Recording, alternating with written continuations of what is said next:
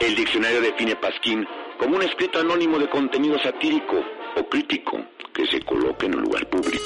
Adelante, diputado. En el pasquín creemos que no todos los problemas de México se deben a una mafia del poder. Aunque no les guste a los de la mafia del poder, lo voy a decir. También existe la influencia de entes externos. Como los aliens. Me convierto en marciano. Los extraterrestres nos visitan. Nos podrían. En el pasquín creemos en el libre mercado, pero el único libre mercado en México es el mercado libre que está en la calle del municipio libre, de la colonia Libertad, junto a la escuela libre de derecho, en el cual solo venden los productos de los monopolios de este país.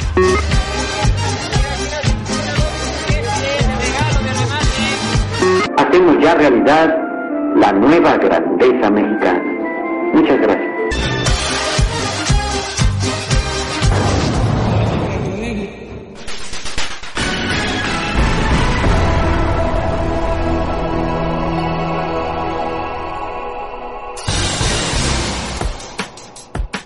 Lázaro Cárdenas, el Tata Cárdenas, la esfinge de Jiquilpan, figura indiscutible de la historia de México, padre del Politécnico, símbolo del nacionalismo revolucionario. Fue un militar mediocre y malo, al parecer es lo que Serrano narra de la época, cuyas hazañas militares estaban lejos de ser brillantes, sino meros golpes de suerte. Pero todo fue olvidado por su bonita letra y su indiscutible don de gentes que le abrió camino en la política como gobernador de Michoacán, donde consolidaría el modelo de gobernar y mantener el poder que perfeccionaría después el priismo, gracias a las maquinarias electorales desde las organizaciones obreras y campesinas con las que experimentó como gobernador. Ah, y casi le toca matar a Carranza. En 1934 llegaría a la presidencia de México, el que para muchos es considerado el mejor presidente del siglo XX, de ser el mudo para su familia, el chamaco para Calles, el general para el ejército, el tata para los indígenas, aquel que acabó con el maximato y el callismo, quien se aventaría un tiro con las petroleras inglesas, repartiría tierras, legalizaría la marihuana, consolidaría el sueño de la revolución, el que haría los corporativos del PRI, que daría asilo a los anarquistas españoles, que retaría a la URSS con el asilo de Trotsky, que después de ser presidente seguiría en el gabinete para apoyar la revolución cubana, que en el 68 estaba con los estudiantes. Así es, la leyenda, el sueño húmedo del peje, el presidente Cárdenas.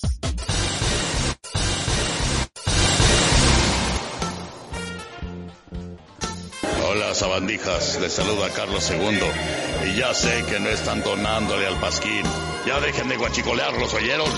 Donen todo lo que puedan, todo es bienvenido, ¿oyeron? Les mando un abrazo y un macanco sapo.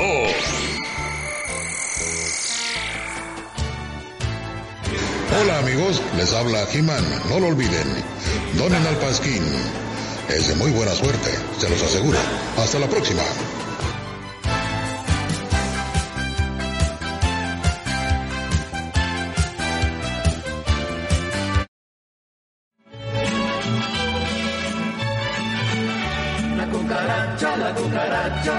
Ya no puede caminar, porque no entiende, porque le falta marihuana que fumar. La cucaracha, ya no puede caminar, porque no entiende, porque le falta marihuana que fumar. La maldita cucaracha es un animal muy necio, que anda metiendo la pata en la guerra y el comercio. Ya murió la cucaracha. Buenas noches. Estamos comenzando el pasquín tapado, no sé, algún número. Es que yo no llevo el conteo, ya no, es que como los pasquines tapados no los cuento como por números.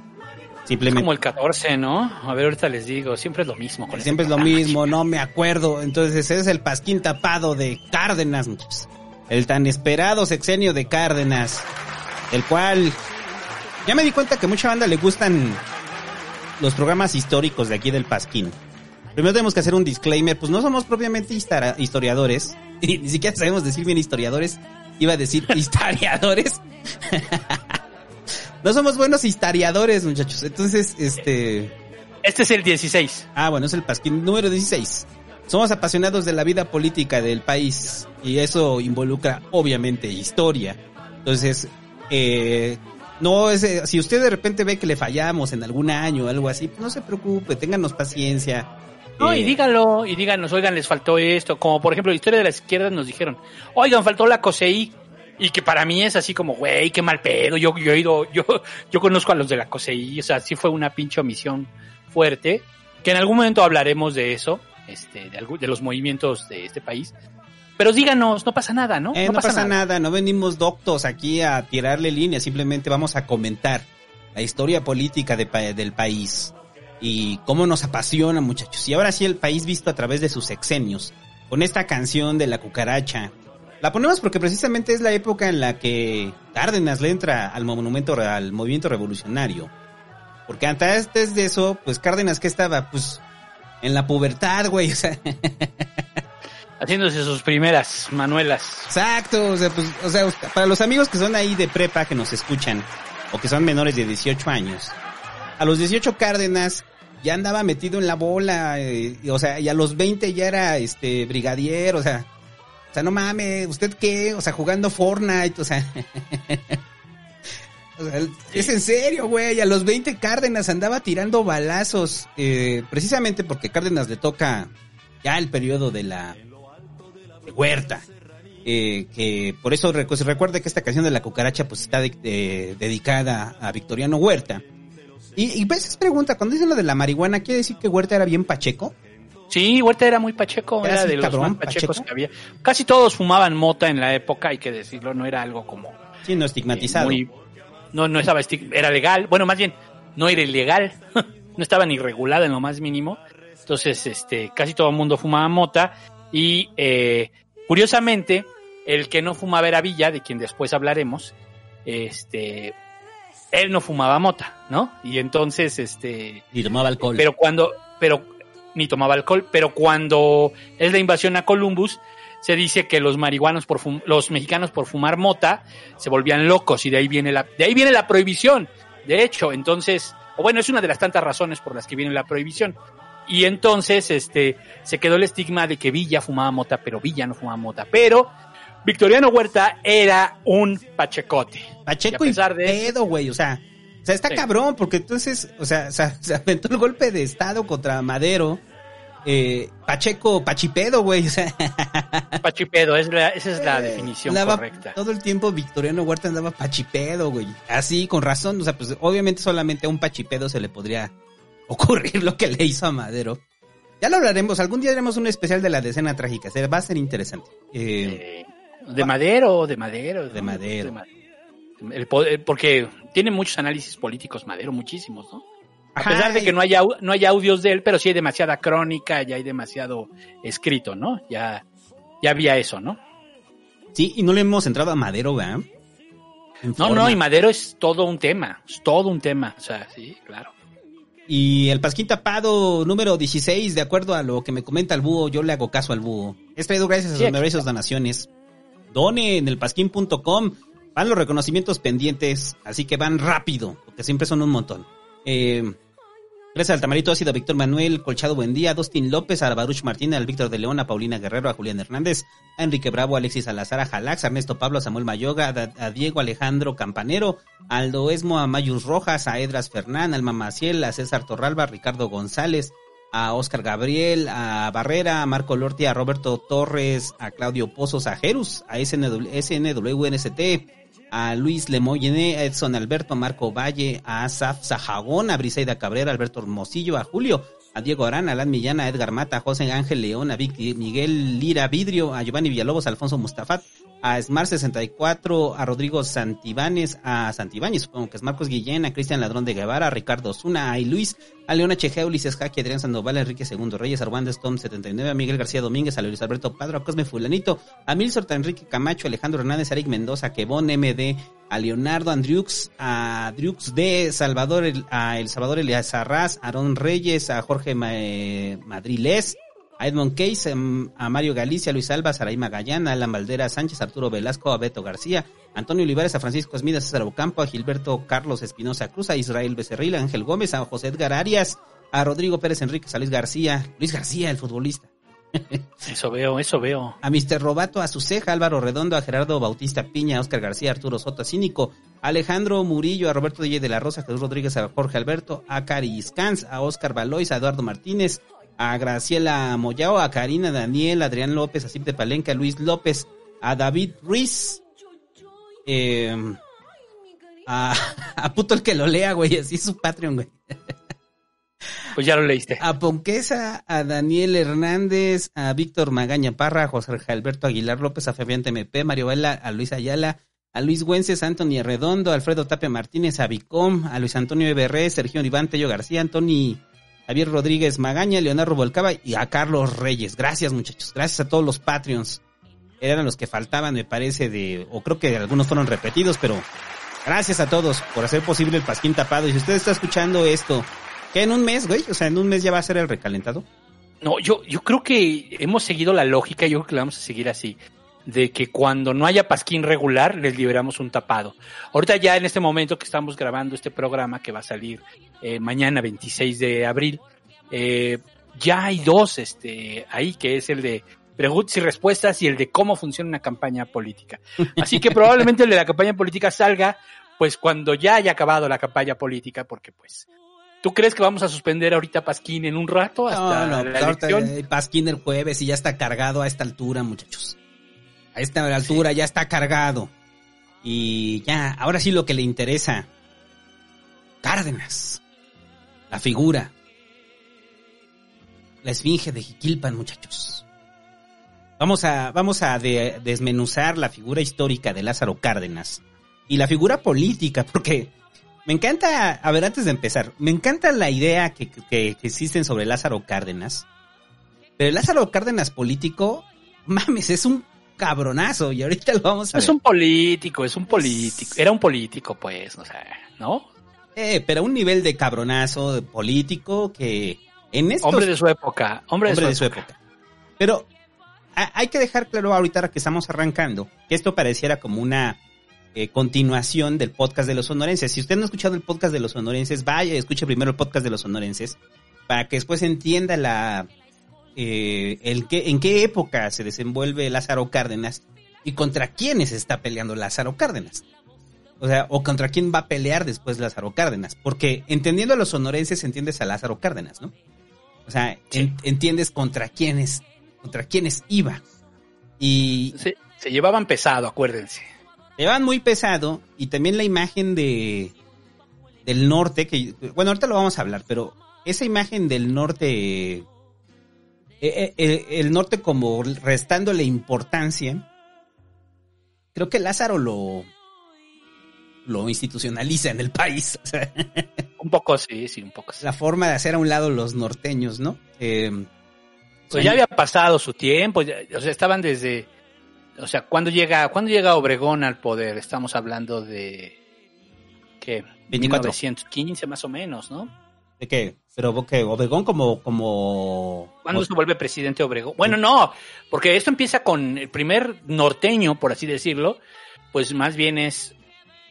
Bueno, es que sí está Madero, pero Madero no lo contamos en ese grupo, pues. Pero, ¿qué será?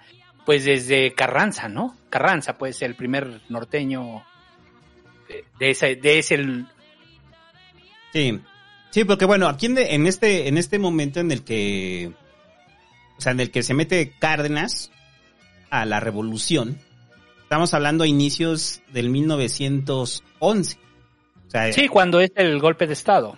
El golpe de Estado, está la rebelión, bueno, el golpe de Estado por parte de Huerta, que se puso pachipedo bien cabrón, y de repente dijo Huerta, ¡nela la verga Madero!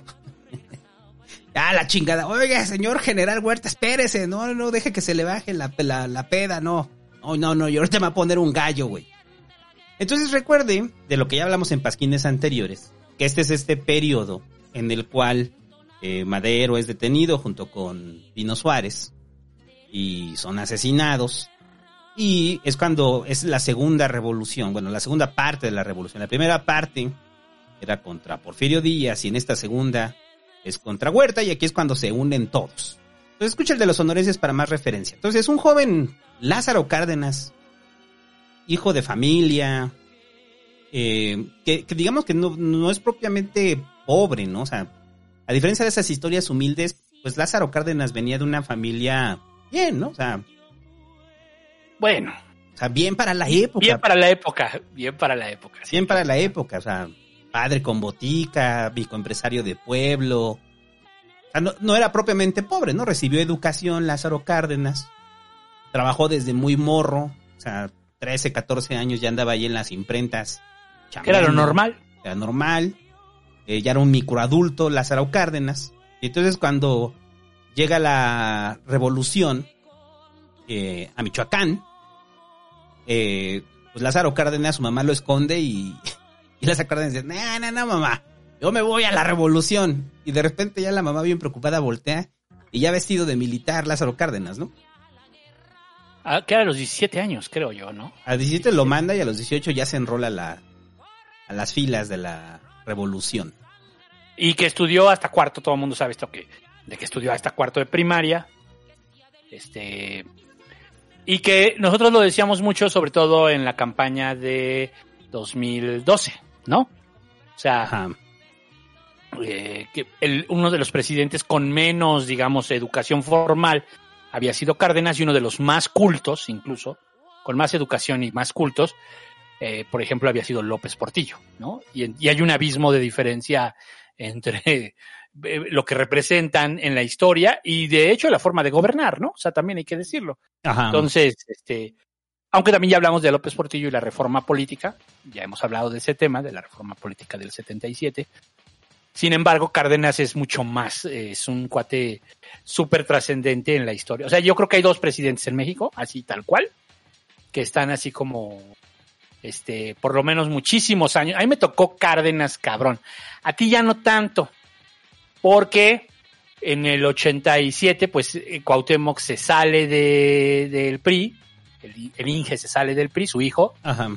Y entonces, a partir de eso empiezan a deslactosar todo el tema Cárdenas muy cabrón, ¿no? La expropiación petrolera, el 18 de marzo era un día de asueto, y después ya no. Entonces lo que quiero decir es, sí es una gran figura del PRI, pero del PRI antes del 87. Uh-huh. A partir del 87 empieza un rollo de sacudirse a Cárdenas. Sin embargo, para el gran imaginario, Cárdenas junto con Benito Juárez son los dos presidentes más grandes que ha tenido este país. Y bueno, también para el PG. Por eso precisamente decía que veníamos a desmitificar la figura de Cárdenas y a presentar al Cárdenas político, porque el conocimiento que hay de Cárdenas es ese, ¿no? O sea, ¿quién es Cárdenas? Ah, pues el de la expropiación petrolera. Y ya, ¿qué nos dio? Pues defendió el petróleo y ya se acabó, güey. O sea, es lo único que hizo Cárdenas. En 6 años fue lo que se paró e hizo, ¿no? Eso es como lo que, o sea, y sobre todo en la educación básica, ¿no? Entonces, uh-huh. Al hablar de Cárdenas y, o sea, solo este asunto, ¿no? O sea, Cárdenas cuando entra a la revolución, o sea, que se enamora de la revolución, o sea, no tiene formación militar, la formación que tiene es básica, ¿no? Que ninguno de ellos tenía formación militar, ahora se vuelven militares sobre la marcha, ¿no? Excepción de Felipe Ángeles. De veras, es otro programa. Ajá, otro programa, el de Felipe Ángeles. Bueno, a lo que voy es que es un hombre que responde simplemente a la época, ¿no? Es eso, un chavo de 18 años, entonces va creciendo. Y es curioso porque es la educación lo que le abre la puerta a Lázaro Cárdenas para meterse a las filas de la revolución. Porque, o sea, en ese entonces, muchachos, tener una letra bonita o una bonita caligrafía, pues era importante, ¿no? O sea, o sea, pocos sabían escribir, y los que sabían escribir bonito y legible, pues tenían un talento dentro del ejército. Entonces, ¿a quién vas a mandar a que deje las cartas? Al güey que no sabe leer, ¿no? Ni escribir. Pues nomás son dibujos, güey. Entonces, Cárdenas entra así, ¿no? O sea, tenía una caligrafía muy, muy bonita, sabía escribir muy bien. Entonces, cuando se integra a la revolución, pues esa era su función. Su función era redactar los comunicados, ¿no? Es un detalle pendejo, pero... O sea, valor agregado al final, ¿no? O sea, al final es... Yo me acuerdo mucho que que cuando en alguna época se dijo que era importante que aprendieras a usar la computadora o la mecanografía, siempre a mí me acuerdo que mi abuela siempre decía, el Tata Cárdenas, por su bonita letra, entró a lo consideraron en la revolución. Siempre decía o sea, contaba esa anécdota, ¿no? De la bonita letra. Entonces, escribe bien, güey, o sea, porque es el presidente de este país, güey. si escribes bien vas a poder ser presidente de este país. Ah, que por eso está esa anécdota también, o sea, de que Cárdenas era muy malo para las matemáticas, ¿no? O sea, malísimo para las matemáticas en la escuela, y que se burlaron de él en algún momento porque falló en una pregunta simple y que el maestro le dijo a Cárdenas, ¿no? Le dice, no se burlen de él, porque para ser presidente de este país no se necesita ser bueno en matemáticas. O sea, esas leyendas urbanas, güey, de eso que dijo. O sea, usted ya está justificando. Entonces toda la banda que tiene bonita letra y son malos en matemáticas, si no, a huevo voy a ser presidente. Ahorita se les llegó el pinche... Ya ves, mamá. La luz así. ¡Ah! En el Pasquín dicen que no necesito matemáticas con que tenga bonita letra. Dice, pero mijo, tu letra es horrible. Pero bueno, el punto es que Cárdenas integra la revolución.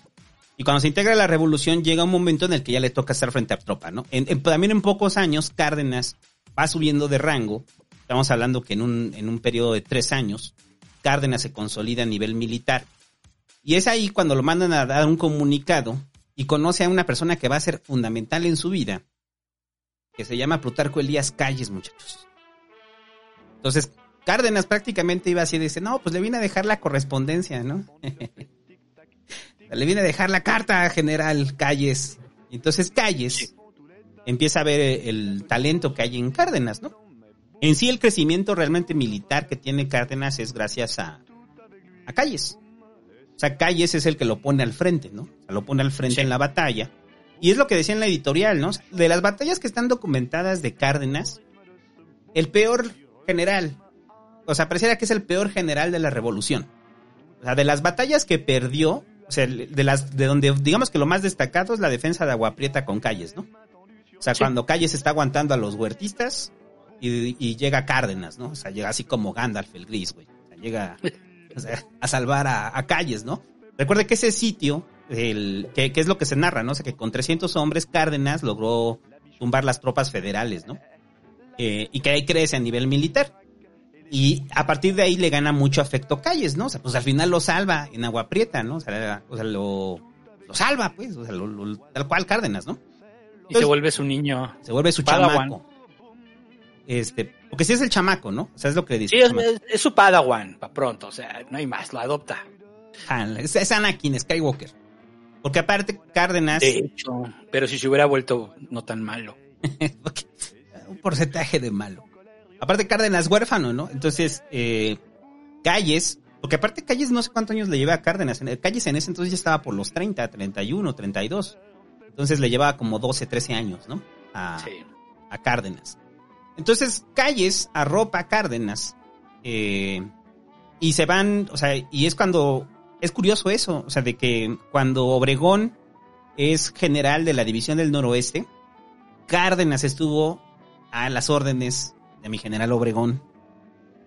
Entonces, en lo que es la recuperación, que yo no sabía este dato, la foto que hay de cuando entran, ya cuando vencen a Huerta y entran las tropas de Carranza a la Ciudad de México junto con Obregón, pues usted ubicará esta foto histórica que vienen ahí Obregón y Carranza, ¿no? Entrando a la Ciudad de México. Atrás venía Cárdenas con ellos.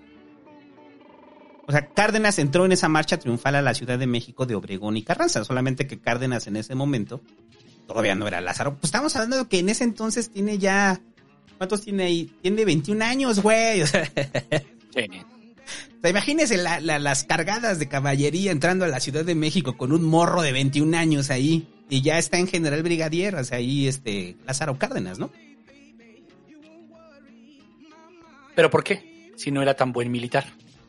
Calles es el que le empieza a aumentar rangos, ¿no? O sea, hay pedidos que le hace Calles, pero las batallas o sea, de las que se recuerdan solamente es la defensa de Agua Prieta. Pues le salvaste la vida, Calles. Obviamente te va a elevar el rango, güey.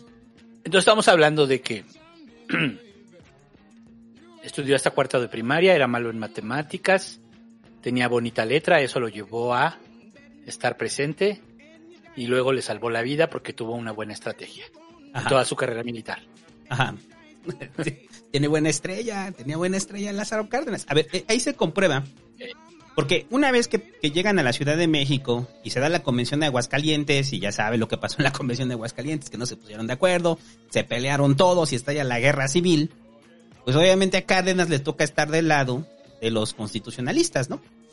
Entonces se va Cárdenas al noroeste a perseguir a las tropas de Villa, y cuando llega ya con las tropas de Villa, ya encuentra ahí todos los pinches caballos balaceados, güey, y la artillería despedazada, güey. Y dice, ¿qué pasó aquí? No, pues el general Obregón ya se cargó a Villa, güey.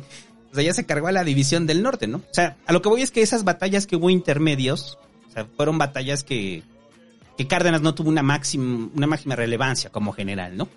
Es en ese periodo, cuando están en la Guerra Civil, que Cárdenas le pide licencia a Obregón. A Calles, perdón. Le pide a Calles de dame chance, güey, porque en Michoacán están los grupos de bandoleros, ¿no? O sea, Michoacán estaba siendo azotada por grupos bandoleros. Y recuerde que en la época revolucionaria, sobre todo en la Guerra Civil, era un desmadre. Entonces Cárdenas los va a perseguir, güey. O sea, Cárdenas llega a Michoacán, ¿no? Entonces cuando llega a Michoacán, Cárdenas dice, no, vengo a cargar a los bandoleros que están azotando mi estado. Entonces junta sus tropas y se va a enfrentarse contra ellos, ¿no? Hay el choque del ejército de Cárdenas contra los bandoleros michoacanos y lo derrotan. O sea, derrotan a Cárdenas, güey. Mm. Está esa anécdota de que cuando uno de los bandoleros, ya cuando Cárdenas ve las tropas perdidas, uno de los bandoleros se le va al cuello a Cárdenas, lo empieza a pinches estrangular, güey. Y en ese momento, cuando Cárdenas ya vio todo perdido, se iba a suicidar, güey. Entonces lo detuvieron a Cárdenas. O sea, se iba a matar porque no soportaba el hecho de que él fuera prisionero de los bandoleros, de esos bandoleros sanguinarios de Michoacán. Entonces, en esa batalla, cuando están estrangulando a Cárdenas, dicen que con la pistola que se iba a matar, la agarró, le quedaba una sola bala y mató al güey que lo estaba estrangulando, ¿no? Cárdenas. Uh-huh. También mezclado con el mito y demás, ¿no? Bueno, el punto es que Cárdenas, todo lo que pasa en Michoacán es una derrota, pero al final sí logra, es una derrota para su ejército, pero al final sí logra expulsar a los bandoleros, ¿no? O sea, en Michoacán. Entonces, cuando ya regresa Cárdenas, o sea, prácticamente ya, ya es cuando ya vencieron a las tropas villistas y a las tropas zapatistas, ¿no? O sea, Cárdenas tampoco tiene mucho ya en eso, o sea, ya no tiene mucha participación, pues, en la Guerra Civil.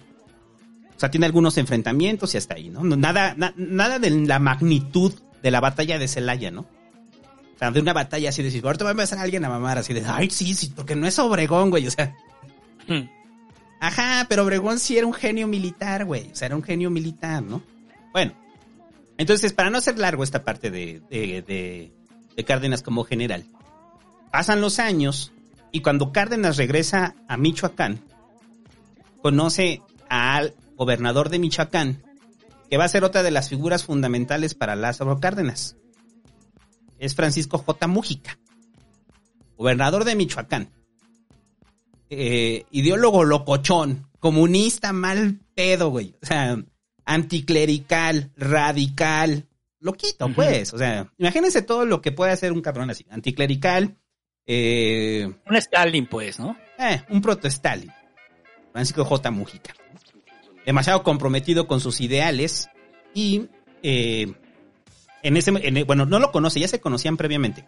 Se conocían previamente porque la familia de Múgica ayudó a la familia de Cárdenas cuando cayeron en desgracia. Entonces, pero ahí empiezan una relación, una verdadera relación como gobernador, Múgica, Cárdenas. Entonces, no hay que olvidar que eso es o sea, cuando ya estamos hablando aquí de Múgica como gobernador, es cerca del 1919, 1920, creo, si no me equivoco. Sí. O sea, ya Cárdenas ya tiene una trayectoria, ya no es un chamaco, ¿no? Entonces, recuerda que por ese entonces, cuando acaba la Guerra Civil,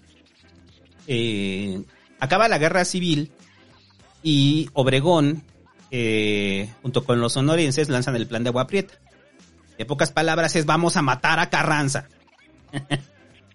Porque Carranza no quiere un militar. Entonces, está bien cabrón esto. Entonces, cuando Carranza huye de la Ciudad de México, en el tren, el que tenía la instrucción de detener a Carranza, porque era el coordinador de las tropas en Puebla, bueno, en la zona de Puebla, la zona del Istmo, era el general Lázaro Cárdenas. él tenía la responsabilidad en un inicio de detener a Carranza. O sea, ¿quién iba a matar a Carranza? Pues el general Lázaro Cárdenas, ¿no? Y pues no, o sea, al parecer el mal tiempo hizo que Cárdenas no pudiera alcanzar el tren de Carranza, o no lo pudiera alcanzar en Puebla, y ya sabemos el término, ¿no? Muere a traición Carranza. Pero es curioso, ¿qué hubiera pasado si Cárdenas hubiera matado a Carranza, güey? Pues yo creo que lo marca, ¿no? Ya como... Bueno, no sé, igual y hubiera pasado lo mismo, ¿no? O sea, al final él terminó muy cercano al poder. Y digamos, en una línea sucesoria, pues le tocó. Entonces no sé, o sea, ¿qué hubiera pasado? ¿Le hubiera ido mejor? No creo. ¿Le hubiera ido peor? No sé. Pero ¿qué hubiera pasado en la historia? Pues sí sería feo. Sería una huella que no se... Pero yo escuché una versión de que alguien lo convenció de que no lo hiciera. O sea que, sí, pues es que también podría hacer eso, ¿no? O sea, que inventara que hubo mal tiempo para no llegar con Carranza, ¿no? No recuerdo quién, pero alguien lo convenció de que no lo hiciera. Que no lo hiciera. Y entonces, bueno, se lo dan a otro general, ¿no? Creo. Sí. No se lo dan. O sea, simplemente Cárdenas dice que hay mal tiempo, no puede llegar, y llega Rodolfo Herrero, que es el que traiciona al final a Carranza, sí, que le dice, vente, güey, te voy a invitar a comer aquí arriba, no hay pedo, vente. Y ya llegan y lo matan, ¿no? A Carranza. Entonces, sí, hay que entender entonces eso, o sea, Cárdenas estaba en un... primero rompe, se va con los constitucionalistas, después de la Comisión de Aguascalientes. Cárdenas nunca se sintió cercano a Zapata, ni a Villa. O sea, Cárdenas, la versión de Múgica, de el zapatismo y el villismo, era la de cuatreros, güey. Esa es la visión que tenían ellos. Sobre todo por la historia que les tocó vivir en Michoacán. O sea, es muy complicado que Cárdenas tuviera empatía sobre Villa y Zapata cuando eran la representación, sí, de lo que él combatió en Michoacán, o de lo que él le tocó vivir en el agravio en Michoacán con los bandoleros, ¿no? Sí, aunque el tema de Zapata, bueno, ahorita lo comentamos más adelante. Porque yo creo que sí era medio...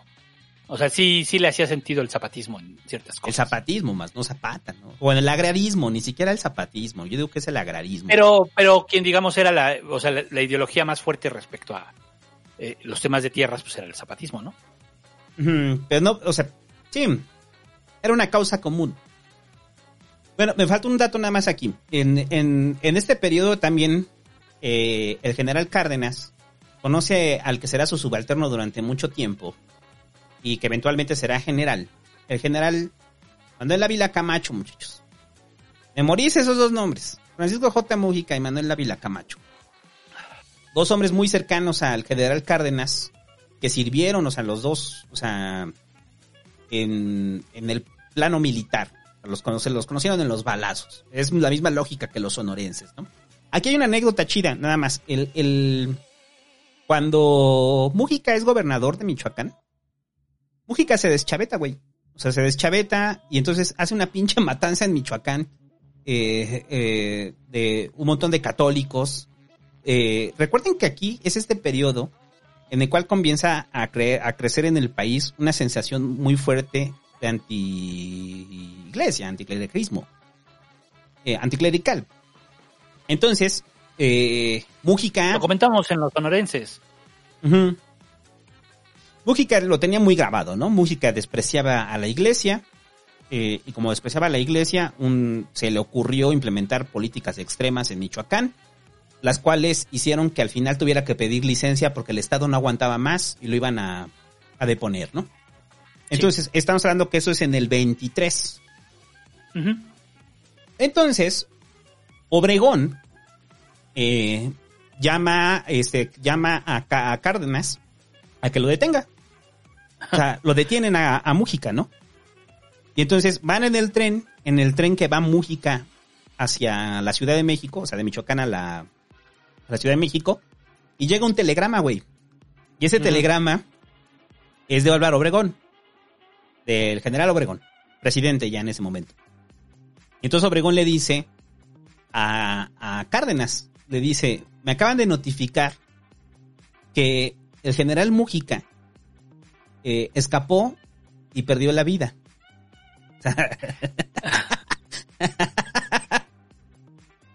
Entonces era la instrucción, es la instrucción, ¿no? La instrucción era, oye güey, ya mata a Múgica.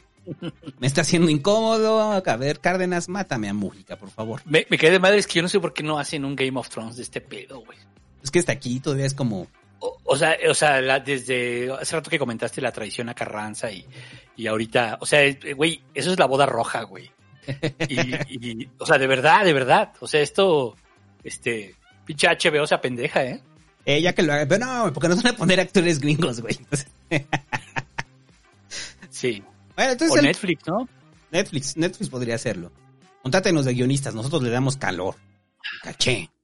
Bueno, el punto es que le llega la carta y Cárdenas, lo que dice después Cárdenas es que, no, pues ya el telegrama llegó tarde y se escapó Múgica, ¿no? Entonces Múgica se escapa. O sea, no se ejecuta la orden, Múgica se escapa y Múgica nunca va a olvidar que el general Lázaro Cárdenas le salvó la vida. Entonces... ya tenemos a dos a los que le salvó la vida, ¿eh? O sea, ese pinche estrellota que tenía ahí, que lo guiaba a Cárdenas, o sea, les llevó a salvar la vida al que después sería su mentor ideológico. Ajá. Y a Calles, ¿no? Su mentor político. Y hasta ahí acaba este periodo de Lázaro Cárdenas como general y comienza... en la pacificación ya del país. Recuerde que ya llega Obregón y en el periodo de Obregón trata de pacificar el país a punta de pistola. Cárdenas todavía está en la rebelión de la Huertista, güey. O sea, y está bien cabrón ese pedo de Cárdenas en la rebelión de la Huertista, porque Cárdenas pierde la batalla, digo, pues, en las tropas que, o sea, un sector de la rebelión de la Huertista se enfrenta le dan el encargo a Cárdenas de combatirlos, van, lo enfrentan y lo hacen prisionero a Cárdenas, güey. Mal general. Uh-huh. Mal general, güey. O sea, lo que dicen de Cárdenas es que era trabancado y tenía valía, ¿no? O sea, era como así como de película hollywoodense, ¿no? A la carga, hasta enfrente, decir, pero no mames, estoy en metralla, güey. A la carga, güey. O sea, bueno, entonces apresan a Cárdenas.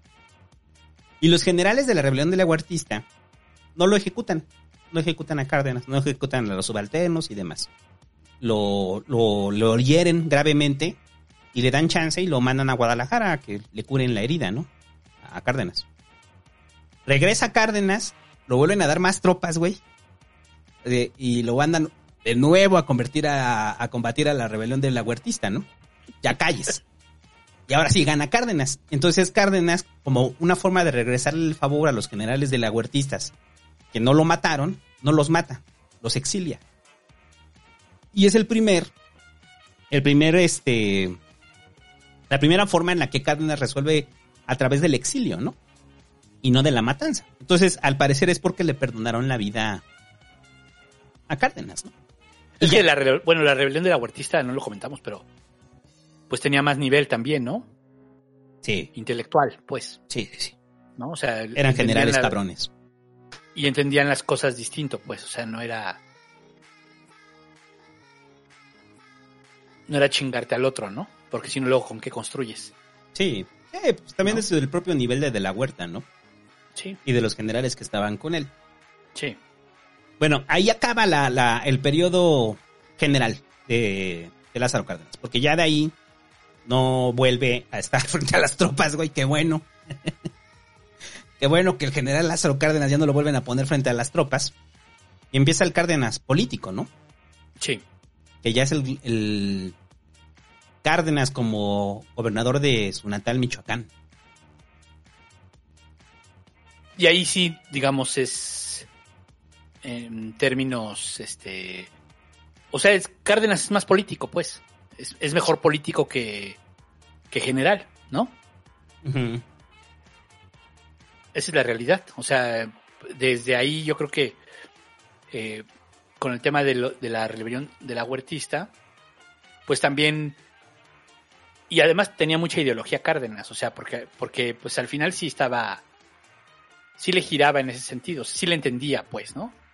Y estaba muy influenciado por el exgobernador de Michoacán, Múgica. Es curioso lo de lo que se narra, que había varias, o sea, ese periodo, cuando fueron generales, eran coordinadores de la región del Istmo, y allá andaban en esas caminatas Múgica junto con Cárdenas.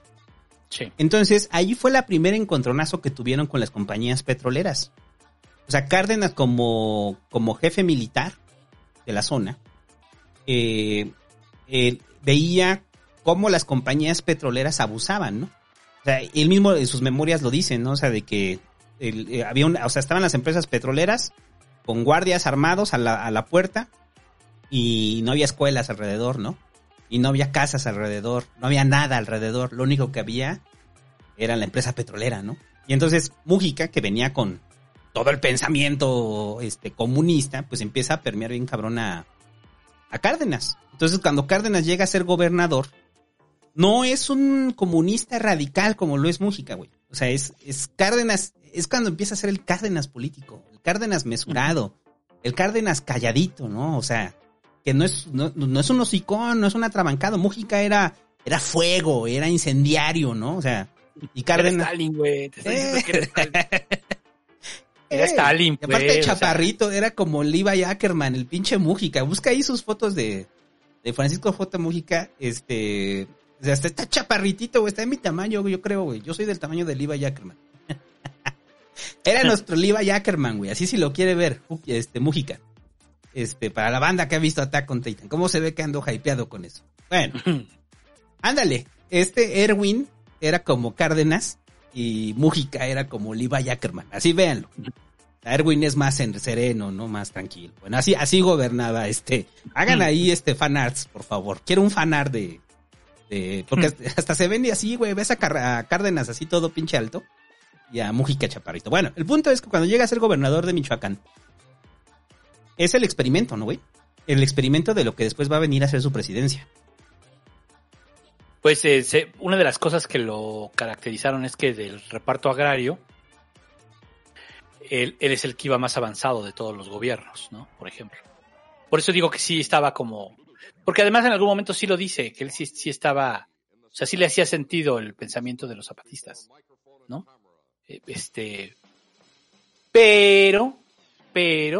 También, pues, entendiendo que era un país que venía de una guerra civil muy cabrón, o sea, es construir con nada, entonces, finanzas, pues, no esperes mucho, ¿no? Ajá. Finanzas no esperes mucho, aunque se supone que sí les fue bien económicamente. Sí. En la parte como gobernador de Michoacán, viene a cumplir tres cosas. Lázaro, ¿no? Lo primero es el asunto del agro, ¿no? Bueno, el asunto del reparto. Es el protegido, ¿no? Porque todavía no tiene la capacidad de generar expropiación en los latifundios michoacanos, ¿no? Pero sí hay haciendas en Michoacán que Lázaro Cárdenas como gobernador no se confronta con los hacendados, pero sí es una distribución de tierras. Pequeña, pero es una distribución de tierras. La otra es su relación con la iglesia. A Cárdenas le cae el 20 como gobernador, güey. Porque obviamente también estamos en plena guerra cristera. O sea, en este periodo estamos en plena guerra cristera.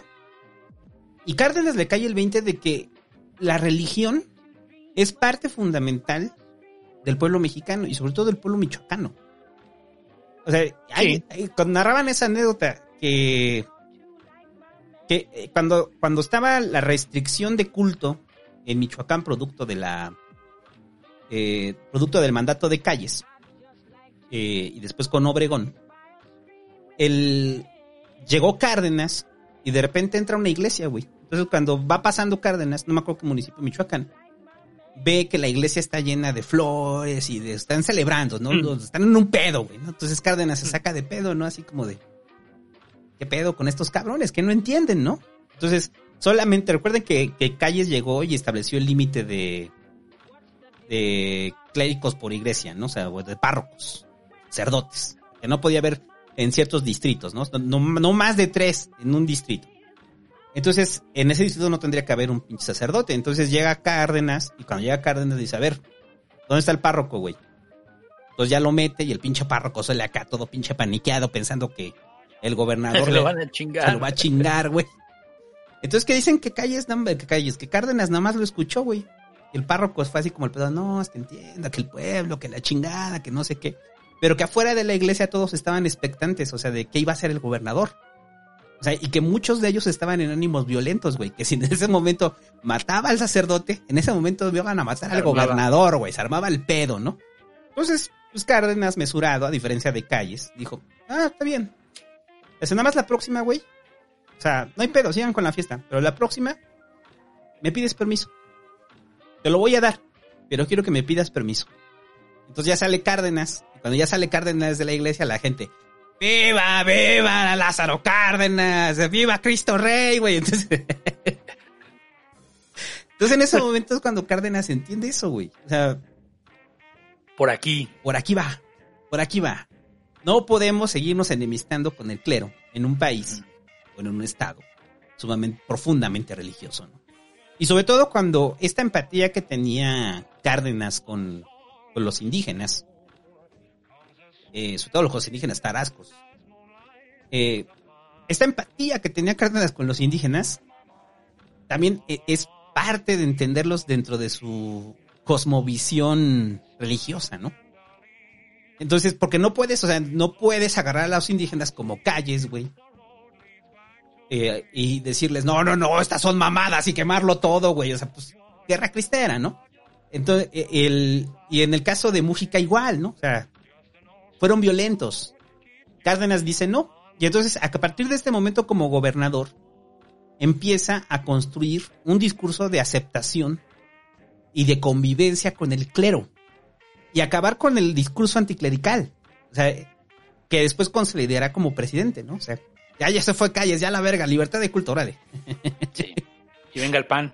Ajá, que venga el pan, ¿no? O sea, órale, que venga el pan, güey, no hay pedo.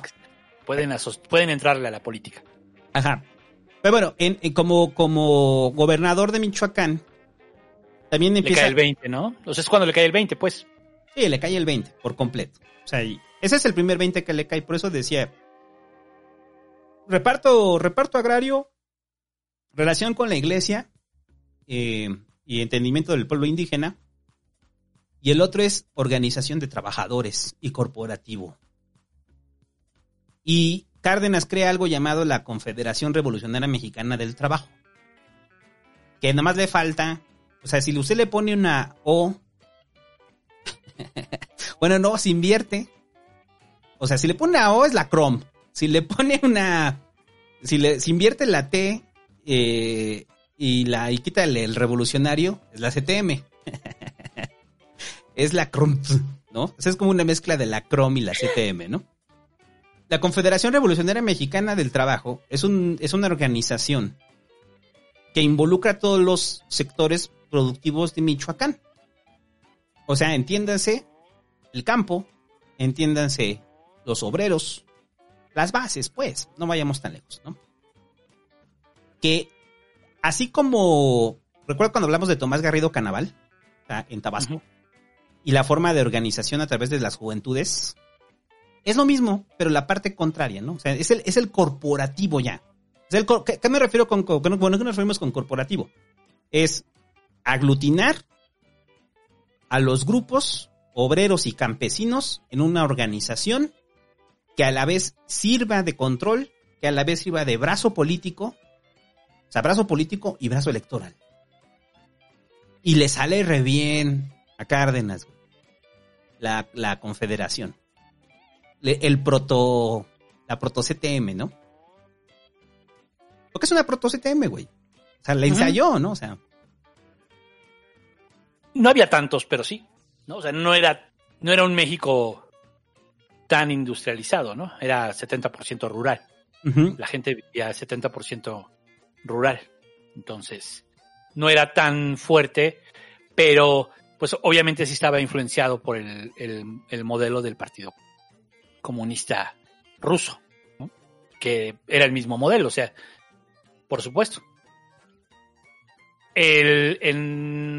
Pero ya estamos en la presidencia del partido, ¿no?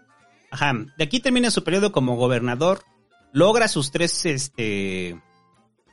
objetivos en Michoacán. A ver, mucha gente en Michoacán va a decir en este momento, no, güey, hay cosas que siguen repudiando a Cárdenas de Michoacán. Generó también muchas animadversiones en Michoacán, sobre todo con la derecha de ese entonces, que no veía con buenos ojos, obviamente, la organización obrera campesina, ¿no? Sí, no, le hacía mucho ruido, pues es que es como que me van a organizar a estos cabrones, ¿no? Pues estos son los que sirven acá. Inclusive hay una anécdota ahí también de que hubo varios hacendados, posteriormente hubo varios hacendados que se resistieron al reparto agrario y que convencieron obviamente a sus peones a que se pusieran al pedo y decían, abajo el bolchevique de Cárdenas, o sea que no sabían ni qué verga era bolchevique, güey. Entonces decían, abajo el bolchevique de Cárdenas. Se le decían el bolchevique, güey. Pues sí, lo que te digo. Pero bueno, pero ya llega a la presidencia del partido, el PNR. Fue secretario de Gobernación con Ortiz Rubio. Y Ortiz Rubio sí es importante también en la historia de Cárdenas, ¿no? Sí, juega un papel importante en la historia de Cárdenas. Entonces, Ortiz Rubio es si no me equivoco, es el último del... ¿Es el último del maximato? No, es el segundo. El último es Abelardo. Ah, sí. Entonces, y después se va a la presidencia del PRI, porque dura muy poco, creo, como secretario de Gobernación. Y luego se va a la presidencia del PRI, bueno, del partido, ¿qué es? Nacional Revolucionario, el PNR, Partido Nacional Revolucionario. El Partido Nacional Revolucionario se funda y se queda como presidente, echan a andar el proyecto y ahí crean los sectores. Y es donde organizan el sector campesino, el sector el sector obrero y el sector popular. Es exactamente, esa palabra es la fundamental del periodo de Cárdenas en el PNR. El sector popular. Y entonces, y les establece las reglas, ¿no? Todos deben de servir al presidente. Y empieza a establecer las reglas, o sea, empieza a organizar el partido de una forma que todos deben de servir al presidente. Y ya no va a haber pugnas internas. El partido mismo tendrá sus mecanismos para sacar a los dirigentes, pero el sucesor siempre lo va a decidir el presidente. Lo que decían es que Cárdenas, al final, antes de eso el PNR aglutinaba sí a los sectores, pero sobre todo era un partido de generales, ¿no? Los generales que venían del proceso de la revolución y que Calles mete todos en el PNR, ¿no? Entonces lo que hace Cárdenas es decir, no, ahora le van a entrar todos los sectores, incluyendo el sector popular. O sea, vamos a dejar de que este partido sea un partido exclusivo de militares, ¿no? O sea, vamos a tener capacidad de que las organizaciones obreras y las organizaciones campesinas se constituyan también como parte del partido, ¿no? O sea, no solamente como acarreados, ¿no? O sea, es que no es acarreados, sino como engrosando las filas del PNR. Ya tendrían capacidad de injerencia. En el dicho, ¿no? En el hecho no la tienen. Pero bueno, ya como presidente del PNR, pues viene lo inminente, ¿no? La designación como candidato a la presidencia. Y a partir de aquí nada más quiero que empezamos a poner... para mucha gente quiero que empecemos a poner atención en los paralelismos con el presente. Porque aquí es cuando ya la historia se pone turbia. Turbia me refiero a que ya hace que rime en el presente, ¿no? En la designación es muy simple. O sea, bueno, no tiene gran rollo. O sea, el Cárdenas, al momento de que nunca fue como muy expresivo con lo que pensaba. Lo que me decías esta anécdota de la entrevista, que no dice nada y simplemente se para. Pues supo ocultar muy bien sus intenciones, ¿no? Tanto así... que Abelardo Rodríguez, el presidente, el último del maximato, es el que se lo recomienda a Calles, güey. Es el que le dice, sí. Oiga, general Calles, yo creo que Cárdenas es el bueno, ¿eh? O sea, entonces, es como que Cárdenas navegaba con bandera de pendejo. Sí. Navegaba con bandera de pendejo y entonces Calles dijo, ma, ¿sí? ¿Tú crees, Abelardo? Sí, no, o sea, yo creo que el general Cárdenas... Lo sigue usted, general, trae muy bien los principios de la revolución, es muy callado, muy sereno, muy pragmático. Entonces, yo no veo problema para que tenga usted continuidad en el poder, que se quede. Y entonces, que esa es una anécdota, güey. Está Calles y de repente llega su hijo de Calles, ¿no? Primogénito de Calles. Y que Calles le pregunta a su primogénito, ¿no? O sea, oye, güey, ¿tú cómo ves al general Cárdenas, no? Y entonces el hijo de Calles dice, no, yo sí lo considero, creo que es el hombre, es el indicado. Y que en ese momento dijo Calles, pues ya, a la verga, güey, Cárdenas. A la verga, güey, ya. Entonces le manda la notificación a Abelardo, güey, y le dice, ya, Abelardo, ya va Cárdenas, güey, ya, a la verga. Entonces, curiosamente, años después, la elección donde gana el hijo de Calles de Nuevo León, la tumba Cárdenas. Y lo exilia junto con su papá.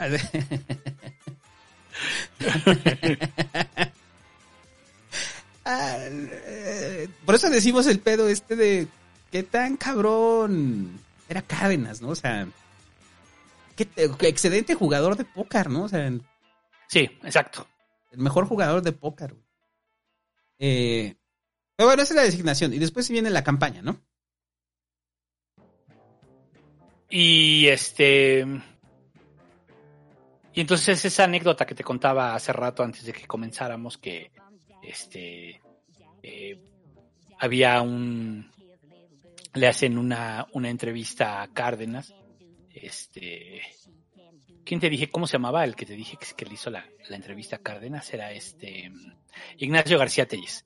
Le hace la entrevista a Cárdenas y le dice, ¿estás consciente de que para que esto cambie, tú vas a tener que deshacerte de Calles? Y entonces Cárdenas se levantó y se fue. Tiempo después, cuando Cárdenas es presidente, en cuanto en el primer día que es presidente, lo manda a llamar para que sea primero su secretario de Educación y luego su secretario de Gobernación. Entonces, o sea, es decir, no lo voy a decir, ¿no? O sea, esto de ser tan callado, de ser tan... Escucho. El poker face, sí, claro. Yo escucho, ¿no? Entonces, yo escucho y entonces digo, este güey es bueno y lo tiene claro. El pedo es contra Calles. Sí. Entonces quiere decir que Cárdenas también lo tenía claro desde la campaña. En cuanto yo llegué, el pedo es contra este güey. Yo creo que claro. Desde antes, desde que jugó con Abelardo, ya sabía que iba por Calles, ¿no? Sí. A ver, nada más rápido lo de la campaña. No había habido una campaña política, ni la de Madero, que fuera tan grande como la campaña que hizo Cárdenas por todo el país. Todo el país se lo recorrió en la campaña, güey. O sea, obviamente no es lo mismo que ahorita, ¿no? O sea, no es lo mismo que ahorita de que va como el peje, ¿no? Va y se toma un avión y hace campaña en un estado y al otro día está en otro estado. Pues no, güey, en ese entonces era tren, era carro, era caballo, pero no había registros de una campaña tan grande como la que hizo Cárdenas, y sobre todo tampoco había tiempos como ahorita, también. Sí, no. O sea, hay que decirlo, había tiempos muy largos, pues.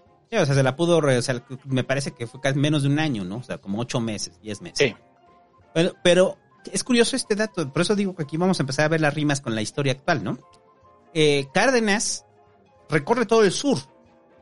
Entonces llega a Campeche y le sorprende la pobreza de la gente de Campeche, ¿no? Y la clase trabajadora. Llega a Yucatán y ve la condición en la que están los pueblos, el pueblo maya, ¿no? Escuche cómo rima este pedo, ¿eh? Llega a Chiapas, güey, y en Chiapas también le sorprende, y sobre todo las comunidades indígenas maltratadas, ¿no? Sí, sí, cierto. Se va por todo el sur, luego llega a... pasa por Tabasco, llega a Guerrero, Michoacán. O sea, obviamente hace campaña fuerte en su tierra natal. Y de repente llega al norte y dice, ¿aquí qué verga?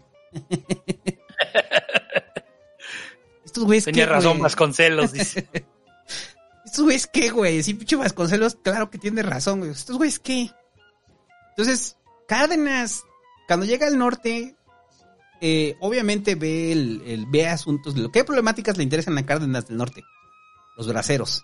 O sea, los braceros le interesan. Y los yaquis.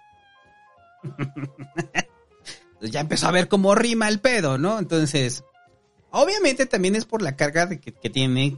O sea, no sé si en ese entonces Cárdenas ya tuviera una carga tan fuerte hacia Calles. Y de que durante el periodo de Obregón, de la presidencia de Obregón, de Obregón, según yo, Cárdenas sí combatió a los yaquis, ¿eh? Uh-huh. Sí, según yo sí. No lo sé. Sí, porque estaban dentro del... Bueno, no es que no puede ser porque estaba en el Istmo. No, pero sí le tocó en algún momento ir a combatir a los yaquis. Por orden de Obregón. Por orden de Obregón, sí. Pero bueno, más allá de eso, pues sí, después hace una agenda muy, pues del pueblo, ¿no? Entonces, una agenda que él recorrer municipio por municipio de este país, y que sentarse a comer en las fonditas y platicar con los indios que le creían, con los indígenas que le creían. No sé, yo también pero además hay que dejar claro que Cárdenas no es como el político que los utiliza de campaña, ¿no? Sí creía genuinamente en ellos, o sea, sí creía que los derechos de los pueblos indígenas y de las comunidades marginadas, ¿no? Tendría que haber una defensa de ellos. O sea, era un convencido de eso. Por eso el norte le causaba tanto pedo, porque no veía de eso ahí. Él con la gente desvalida del sur, con la gente desvalida del centro, del norte, ¿qué le interesan? Pues los yaquis, y ya. Después de que los convirtió igual que Obregón. Esa campaña de Cárdenas lo marca como lo que va a ser su proyecto, ¿no? O sea, alcanza a ver... Está bien cagado, güey, porque lo que más le llama la atención del norte son los latifundios. Dice, ahí te voy a expropiar, hijo de tu pinche madre, güey. Pues sí, güey, y del sur, pues lo que le sigue impactando es el punto de las empresas petroleras, ¿no? Esta campaña, por eso decía que es un precedente, o sea, a partir de ahí los candidatos después van a tener que andar recorriendo todo el país, pues porque Cárdenas ya lo hizo, ¿no? Entonces Cárdenas, pues gana la elección, ¿no? Sin mayor esfuerzo, ¿no? Más que su campaña, en la cual estaba convencido. Y aquí viene lo bueno, muchachos. Cárdenas llega, y cuando llega, pues sabe lo que tiene que hacer, ¿no? ¿Y qué es eso? Pues sacudirse a Calles, ¿no? ¿Cómo empieza el desmadre con Calles? Pues, según yo son varios temas, ¿no? O sea, según había un Calles, le pone un gabinete muy, pues de él, ¿no? Muy de Calles, pues, en muchos lugares. Creo que tenían ellos gobernación y tenían, ¿cuál era la otra? No, pero eran como 4 secretarías chonchas. Ajá, tenían así varias secretarías. Entonces, no tenía margen de movilidad en ese, o no tenía mucho margen de movilidad en ese sentido, ¿no? Pero todo esto acepta a partir y dice, pero lo tiene claro, se los tiene que chingar. Es que yo creo que sí lo tenía muy claro, me los tengo que chingar a todos estos, ¿no? Y empiezan a echar a andar, el primero Calles dice, da una declaración, ¿no?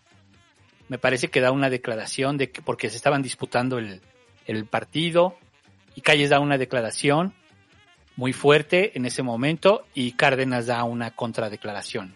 No recuerdo bien los hechos, pero algo así que es muy triste que el partido se tenga que dividir. Llamaba Calles a la unidad, y Cárdenas decía que que no era posible que el partido le sirviera a Calles. Tal cual, ahí empieza la primera declaración. Y de ahí se agarran, pues, de ahí se agarran, pero es que no me acuerdo qué más pasa después. O sea, van yendo por los gobernadores y van yendo así, ¿no? Hay un movimiento que ese movimiento es magistral de Cárdenas. Calles, empiezan a ver, varios sectores obreros empiezan a manifestar en el país. Ah, sí, ahí empieza esa bronca, claro. Empieza el desmadre con la CROM. Entonces, Era Morón. la Confederación Regional Obrero Patronal de México,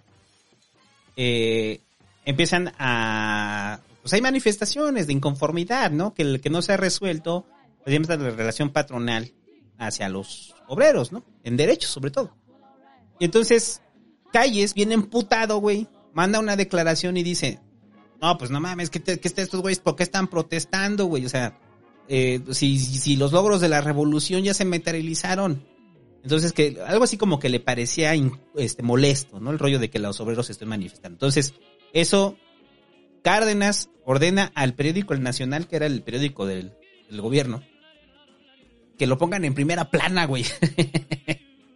Y después de eso, a lo interior, las marchas y protestas las incentiva Cárdenas dentro de su gobierno. Entonces, cuando Calles responde a eso y sale el periodicazo, entonces todo mundo, con más razón, empieza a odiar a Calles. Y dice, no, pues ese pinche Calles. Y Cárdenas, pues calladito, ¿no? Entonces, en una de esas ya Cárdenas sale con comunicado y dice, o sea, prácticamente que se va a trabajar para revolverle los derechos al sector obrero, ¿no? Y entonces todos, ¡viva mi presidente Cárdenas! Entonces Calles se quiere agarrar todavía y vuelve a dar otra declaración, la vuelve a cagar, y entonces lo que hace Cárdenas es cargar el odio popular hacia Calles. Uh-huh. Y además, como también son los años de desgaste, ¿no? O sea, ya todo el mundo sabía del maximato, sabía de Calles, que Calles controlaba el país. Entonces, también tenían esta idea de que Cárdenas era un títere más de Calles, ¿no?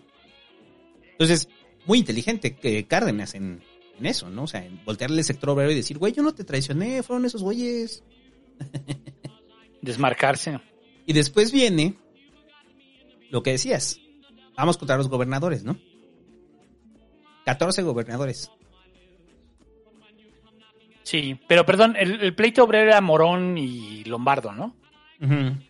El pleito obrero era el Morón y Lombardo Toledano, que al final termina quedándose Lombardo con la organización de los obreros, con la CTM, ¿no? Sí. Bueno, Lombardo sí, antes de salida y luego entra Fidel. O sea, porque después se pelea y Lombardo hace su propio grupo obrero. Uh-huh. Y se queda Fidel. Juegos de azar. ¿No? Y ese... Juegos de azar y mujerzuelas. No me acuerdo cómo se llama la de Lombardo. Sí, y les dan el partido, ¿no?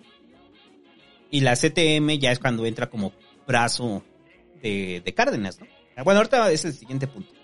Pero bueno, el pleito era Morón y Lombardo, ¿no? Ese era el pleito, pues. Y luego ya viene la de los 14 gobernadores, pero ya es la... Primero se hace los cambios en el gabinete, se sacude a todos los callistas, ¿sí, no? Es eso. Sí. Se sacude a los callistas y luego después de eso empiezan a ir por los que era por los gobernadores, ¿no? 14 gobernadores dices que eran. 14 gobernadores, varios de ellos, entre ellos el hijo de Calles, que desconoce, en algunos estados desconocen elecciones y en otros estados simplemente los hacen renunciar, ¿no? A los gobernadores cuadrados con Calles. Pero ¿cómo los hicieron renunciar? Le dijeron, ya vete, güey, ya. Güey, ya. Les hicieron una oferta que no podían rechazar. Eso fue, o sea, renunciaron con una pistola en la cabeza. Por supuesto que sí, así fue. Y no solamente 14 gobernadores, también diputados. Sí. Diputados pues, y senadores también, ¿no? Sí, no me acuerdo cuántos fueron. En total creo que fueron como 60, cabrón. O sea, es que fue por eso digo ese movimiento Michael Corleone, o sea, se chinga a todos. ¿No? Así, con permiso, faz. Ahí nomás para toda la gente que aún tiene su foto de Cárdenas así en la torre petrolera, güey. O sea, así Tata Cárdenas, ¿no? Güey, con su operación Michael Corleone, güey. O sea, a punta de pistola los corrieron, güey. A punto. Exacto. Entonces, ese fue el rollo, pues. Y obviamente, pues fueron también por Calles. También llegaron a su casa. Y usted está exiliado. Y lo acompañaron al aeropuerto y a chingar a su madre. ¿A qué país se quiere ir? ¿A qué país se quiere ir? Ya, la chingada. Güey, es bien triste esa foto de Calles. Búsquela, la foto de Calles cuando lo vas sacando en bata, güey. O sea. En bata, recuerda que lo dijimos en el tapado de los sonorenses, o sea, Calles ahí leyendo Mein Kampf de Hitler, güey, acostado en su cama. Y de repente llega, no, general Calles, ¿qué cree? Pues se va exiliado. Oiga, ¿puedo llevarme mi libro? Tan buena que estaba esta lectura que iba a aplicar a México. Pero eso que se narra, de que era tanta el odio que había generado Cárdenas hacia Calles, que cuando lo montan en el avión, la gente sale a despedir a Calles con sombreros. ¡Eh! Ya se fue Calles, güey. Está cabrón, güey. O sea, está en las fotos, busquen las fotos, güey, los videos, hasta hay videos de eso, o sea, de gente despidiendo el avión de Calles diciendo, vas y chingas a tu madre, güey. O sea, me saludas a no vuelvas, Calles. O sea, está cabrón, ¿no? O sea, el rollo del mensaje de Cárdenas de ¿quieres un culpable? El culpable de los males del país hasta el momento. Ya se fue, ¿no? Ahí están Calles, sí, ¿no? Ya. Pues a partir de ahora, ¿quién gobierna en este país? El presidente. ¿Y cómo se apellida el presidente? Cárdenas. Sí. A los que había un grupo que ya, un gran grupo dentro de la Cámara, que ya se la solía de que podía pasar a una cosa así, que tenían que tomar una postura moderada. Y de hecho se volvió el grupo mayoritario. Entonces, para ellos, cuando Calles se va, cuando lo exilian, pues ya este grupo mayoritario se carga totalmente a Cárdenas, o sea, los indecisos, por así decirlo, o los que se habían manifestado como los neutrales, ¿no? Entonces, bueno, pasa que también ellos ya habían hecho el cálculo en el gobierno, quiénes eran los callistas y con quiénes sí podían construir, porque al final es lo que yo decía hace rato de los de la rebelión de la huertista, o sea, tampoco puedes aniquilar por completo a tu adversario, porque pues después con quién construyes. Entonces, bueno, pues eso fue lo que pasó con estos diputados. Se acabaron cargando todos al ala cardenista, y ya todos fueron cardenistas, y en efecto, o sea los pocos que aún lo dudaban, vámonos, ¿no? Pero ya era muy obvio. Pues parecido, ¿no? Esas mayorías así de cargadas por la presencia tan fuerte del presidente, ¿no?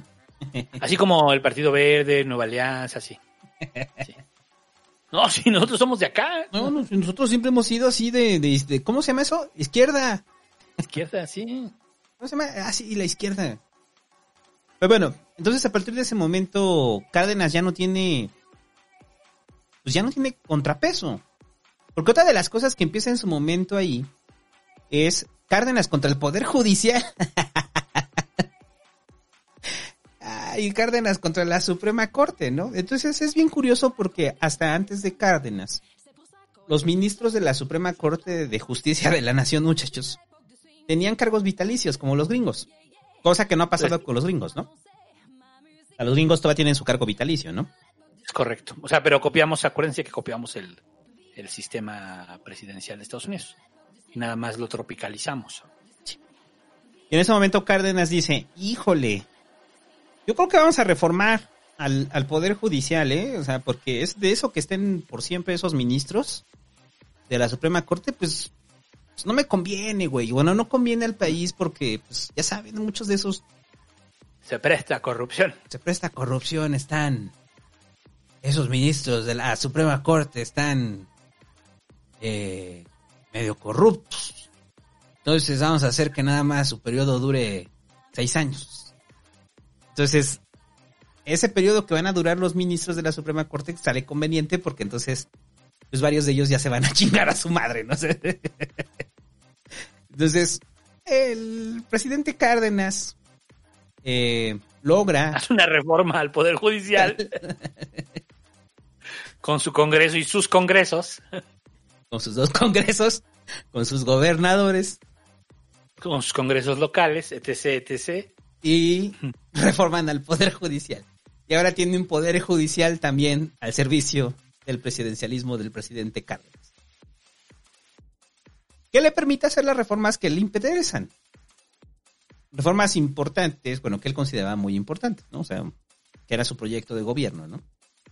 Entre ellas, el reparto agrario. Que aquí es cuando ya empieza el Cárdenas. El Cárdenas que reparte la tierra, ¿no? Lo cual es real. O sea, tampoco, o sea, ¿qué? Vamos a hacer una crítica de eso. Pues no. El Cárdenas bolchevique, dilo así.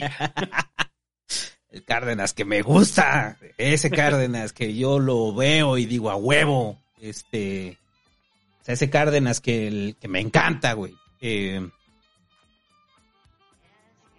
reparto agrario, que muchos tendrán esta imagen en su... o sea, todos la tenemos producto de la educación básica. Es normal tenerlo, pues. De cómo Cárdenas empieza a repartir los latifundios, ¿no? Y las haciendas. O sea, la reforma agraria ya tiene el poder... A ver, para la reforma agraria ya tiene los congresos, ya tiene la Suprema Corte. La reforma agraria simplemente es, vamos a aplicar los principios de la Constitución del 17. Exacto, o sea, no se lo inventó. No se lo inventó, estaba en la Constitución, ajá, estaba acordado incluso desde la Convención de Aguascalientes. Ajá, estaba acordado desde ahí. De que la tierra es de quien la trabaja con sus manos. Ajá, exactamente. Principio zapatista, ¿no? Uh-huh. Sí, o sea, entonces, nada más está haciendo valer la Constitución, es lo que está haciendo valer. Así es. Sí, o sea, es el principio estaba ahí. O sea, tampoco se lo inventó, güey. O sea, porque muchos van a pensar que simplemente expropió por sus huevos, ¿no? O sea, los libertarios ahorita. No, aterrados, güey, así. No, espérate, me encanta porque yo lo decía, güey. O sea, cuando estaba revisando este tema. De que los libertarios, o sea, deberían de odiar a Cárdenas, pero no lo odian, güey. Yo he visto libertarios así que digan, no, el pedo empezó con Cárdenas, güey. Pero ¿cómo te explico que los libertarios, pues, es una ideología de YouTube y que no tiene como mucho rollo histórico? No le entienden como, o sea, no es como el marxismo del que tanto odian, que inventó algo que se llama materialismo histórico y hace una revisión de la historia para entender el presente. Acá no tanto, o sea, para ellos es como, los populismos nacieron en América Latina en los 70s y de ahí para acá. Exacto, o sea. No, yo así lo siento, pues, o sea. Y Cárdenas, no, Cárdenas era un hombre recto que expropió el petróleo. Pero perdón, nada más quiero decir algo, los panistas sí dicen que era un socialista, o sea... Sí, o sea, todos los panistas tienen el mismo rollo de que esa es una época de México en el socialismo. Para ellos es muy claro. Te vas a hablar de Gómez Marín y su rollo fascista, nazista, nacionalsocialista. Que el Fisgón tiene un buen libro de eso. O sea, antes de que el Fisgón se deschavetara. Pero bueno, en el reparto agrario, que es hacer valer la Constitución, Cárdenas se va al norte. ¿Se acuerdan esos estados que visitó Cárdenas en el norte? Pues dijo, ay, ¿qué creen? Ya llegué. Y órale, putos, vamos a expropiar la pinche la laguna. Y vamos a repartirle tierra.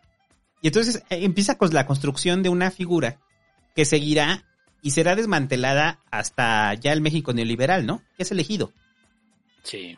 El ejido comunitario. Como forma de propiedad de la tierra. ¿Recuerdas? Es la ruptura de los latifundios ya total. O sea, es porque ese sí era un gran tema de la revolución, la ruptura de los latifundios, y entonces y yo creo que es el triunfo más grande de la Revolución Mexicana. Para mí. O sea, bueno, hay otros, pues, ¿no? Ahorita vamos a hablar de la educación y el modelo bolchevique. Ajá. Ajá. Pero ese es el tema, ¿no? El romper los latifundios, pues. O sea, es que hay un güey que tiene un chingo de tierra y todos estos güeyes trabajan para él. Se acabó. O sea, aquí la tierra es de quien la trabaja. Y para que no se la anden ahí queriendo vender y que estos güeyes la vuelvan a recuperar, creamos el ejido, la propiedad social, la propiedad comunal. Y entonces, esto es de todos y no lo pueden vender. Fin de la historia, ¿no? Eso cambia con Salinas, pero bueno, eso ya hablamos de eso. Uh-huh. Y fue la nueva forma de tenencia de la tierra. Se acabó. Entonces Cárdenas llega a repartir su pedazo de hectáreas. Y es cuando la gente comienza a enamorarse, cabrón, de Cárdenas. los principios y los sueños de la Revolución Mexicana se cumplen, cabrón. Y para el campesino, o sea, porque usted dirá ahorita en su vida moderna citadina, dirá, ¿y eso qué? No, para el campesino lo era todo.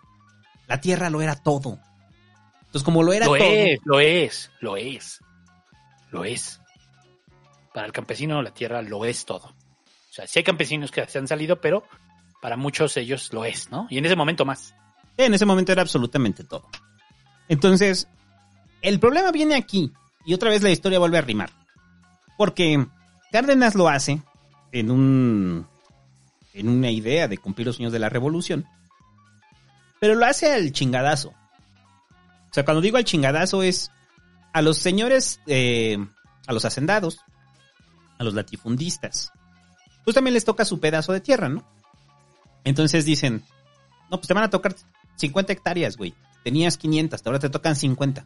Entonces el hacendado dice, va, pero las que están al lado del canal de riego. Entonces Cárdenas empieza a repartir tierra y muchas de esas tierras que le toca a la gente, los hacendados se agandallan las tierras cercanas a las tierras productivas, las tierras fértiles. Y la tierra estéril les termina tocando a muchos en el reparto agrario, ¿no? Entonces son tierras que no producen. Y a mí me gusta esto porque creo que hay una conclusión sobre eso, o sea, el reparto agrario en lo simbólico fue bueno, pero en lo económico fue terrible. Porque pues no dio resultado en lo económico, ¿no?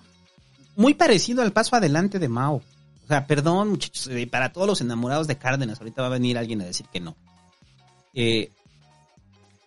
Fue un error al nivel de lo económico, porque había muchas empresas también gringas que estaban ahí con intereses en esos latifundios. Pues que dijeron, está bien, güey, ya nos expropiaste, chingada, ¿no?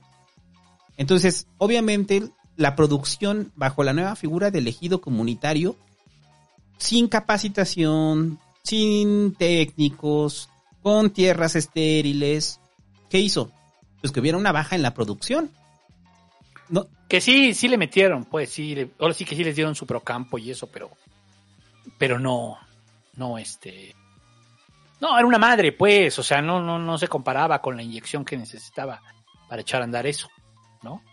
Y aparte la forma de organización del ejido, pues eran campesinos que no sabían para en el caso ya de mover los productos del campo, o sea, es que no eran solamente para autoconsumo. También era para... No, claro que no. O sea, no es como el rollo de la tierra para que yo siembre y coma de ahí, no, era la producción. Y esa producción como bien. Entonces, ¿qué pasó? Los precios de los productos se elevaron porque obviamente bajó la producción, porque llegaron gente, o sea, los campesinos que se hicieron de los medios de producción, pues no estaban completamente capacitados, a excepción de aunque hayan tenido créditos a través de Banjidal, que lo crea en ese entonces Cárdenas. Entonces... tienes a un grupo de campesinos que al final, muchos de ellos al ver este caos, es cuando se resisten. O sea, en Michoacán sobre todo, o sea, como que llegan las noticias del norte que muchos de los latifundios fracasaron o están fracasando. De los ejidos, ¿no? Más bien. Sí, perdón, de los ejidos. Fracasaron en el norte y entonces... los latifundistas de Michoacán empiezan a propagar este pinche rumor. Y entonces la gente, cuando llega a Cárdenas a hacer el reparto agrario, les dice, no queremos reparto agrario, nos va a dejar en la pobreza, porque eso ya pasó en el norte, ¿no? Pero estás en la pobreza, güey. Ahí también rima, ¿no? O sea, ahí también rima, ¿no? No, ahí tenemos a nuestro cacique nos da trabajo y nos da de comer y ahí tortilla. Sí, o sea, también, o sea... Sí, entiendo lo que dices, pues, o sea, al final es muy romántico el reparto, pero si no vuelves eso productivo, se hace un caos, ¿no? Sí, se hace un caos porque además ya no llega de la misma forma la comida a las ciudades y se vuelve más caro. Y haces un caos en todos lados. Esa es de la parte que no les gusta hablar mucho a la banda que es fan de Cárdenas, ¿no? O sea, que sí fue un desmadre, A ver, pero también es importante eso, la tenencia de la tierra. La otra era quedarnos con los pinches latifundios, que era peor. O sea, fue un periodo también de crisis, ni siquiera crisis económica, de crisis alimentaria, Pero que después se fue subsanando con los años, ¿no? Pero en ese momento fue un caos. Porque se la aventó así Cárdenas, llegar y darle el título de propiedad. Aún así, muchos campesinos que narran de ese entonces lo que fue para ellos el reparto agrario, ¿no? O sea, que sí lo vieron materializado y eso logra afianzar la imagen de Cárdenas con los sectores campesinos del país, ¿no? Sí. Y es cuando... Pero también el... Ajá. No, perdón, nada más es cuando ya le empieza el mote del Tata. Es cuando se lo ponen, o sea, los indígenas... Según yo es más indígena, ¿no? Sí. Sí, ¿verdad? Sí, el mote del Tata sí. Es más indígena. No, pero yo digo, las comunidades indígenas de los tarascos que también les regresa tierras, ¿no? Y ahora sí, ahora son tus tierras, güey. Son sus tierras. Ah, cabrón. O sea, imagínate tú, eres un mexicano de 1936. No hay nada, trabajas en la hacienda, no tienes para comer y de repente dices, sabes que la tierra no es tuya. Y de repente la tierra es tuya. Y es tu tierra. O sea, eso es un putazo. O sea, la gente de las grandes ciudades, güey, dicen, no mames, güey, ya se elevaron los precios, güey. O sea, nos está convirtiendo en Venezuela. Ah, no, espérate, Venezuela todavía no existía. Nos está convirtiendo en la Unión Soviética, güey. De hecho. Pero en los hechos, al pequeño campesino que no tenía nada, ahora tenía algo, ¿no? Sí, la bronca también era que pues se les hacía fácil, ¿no? Ah, pues ya nada más siembro para comer y ya la chingada. Sí, vendo un poquito. Ya no necesito sacar toda esta pinche jornada que me aventaba de sol a sol por unos pesos, ¿no? Sí. Por unos reales. No sé qué moneda era, pues. O sea, la banda ya no ten, o sea, ese es el rollo, se pierde la intención productiva. Uh-huh. Pero al pequeño la tierra de autoconsumo se consolida, ¿no? Y eso a las comunidades indígenas, pues el sector productivo les vale madre, lo que les interesa es comer, ¿no? Todavía no está esta imagen de desarrollo y demás. Está acostumbrado a ser pobre, ¿no? Pero ahora va a tener una jornada de trabajo menor. Pero más bien ahí el rollo, pues también fue la cómo pones a chambear a toda esa gente, ¿no? O sea, cómo metes ese rollo. Ajá. De que hay que generar y que pueden subir sus condiciones de vida bien si le chingan, ¿no? O sea, también eso es real, pues. Eso es real. Pero, bueno. Entonces se hace el reparto. ¿Y luego qué más? Aquí es cuando viene ya el experimento que hizo con la Confederación Revolucionaria Mexicana del Trabajo. Y entonces la CROM ya es cuando ya se transforma a la CTM. Lo que decías de la pugna de Lombardo. La gana Lombardo porque pues, él se convierte en el líder charro del presidente, pues así tal cual, o sea, como siempre, ¿no? Y Morón para afuera, porque era callista. Y una vez que llega Lombardo, que bueno, ahorita vamos a hablar de lo terrible que fue la decisión de Lombardo con Múgica, pero bueno. Cuando ya llega Lombardo y se consolidan estos grupos, también crea otro grupo corporativo. O sea, a ver, ponga atención. Los grupos corporativos que se crean aquí es la CTM. La Confederación de Trabajadores de México. Y después viene, de Cárdenas se da cuenta que las necesidades de los campesinos hay que aglutinarlos, pues no los podemos meter dentro del sector obrero, ¿no? Que era la CTM. Entonces vamos a crear la CNC. La Coordinación Nacional Campesina. Que en su momento es una gran idea, en su momento es cómo protegemos al sector campesino del país a través de un grupo, ¿no? Pero también cómo aglutinamos el poder político a través de esos dos grupos, la CTM. Cómo controlamos a los obreros, a los campesinos y a los obreros, sí. Entonces ya tenemos a los campesinos en la CNC y a los obreros en la CTM, ¿no? ¿Mm? Entonces, a partir de aquí pareciera que es cuando ya se consolida el populismo de Cárdenas, ¿no? Sobre esos sectores. O sea, hay un sector de lo que podemos decir la derecha de ese entonces que están enojados. Están muy enojados. Nomás que no había Twitter, güey. O sea, están muy enojados. Están muy enojados porque Cárdenas esté dotando de derechos al sector obrero y campesino, güey. Son las hijas de la MX de aquella época, sí. a un Latinus de aquella época. Hay una Glodello de ese entonces ahí. También. Exacto. Bueno, hay dos datos curiosos nada más. Primero, para ese entonces Cárdenas había cambiado ya su residencia, porque recuerde que antes mi general Obregón y el general Calles en su momento atendían desde el castillo de Chapultepec. O sea, recuerde que antes era la sede de la presidencia. Entonces Cárdenas dijo, es que ahí no, ahí es un cúmulo de poder. Porque Cárdenas habla como tabasqueño, güey. Cárdenas dijo, ese es un cúmulo de poder y yo no voy a vivir ahí. Esa no es la casa del pueblo. Voy a ser oficial, mudarme a la residencia de Los Pinos. ¿Qué antes era que fueran Los Pinos grandotes, no? Entonces, Cárdenas dice, yo no voy a vivir en un castillo porque yo no soy un rey. Se va a hacer un museo. Pues Cárdenas cambia su residencia y después de eso dice... Y Palacio Nacional lo vamos a abrir para que lo visiten los campesinos que vengan.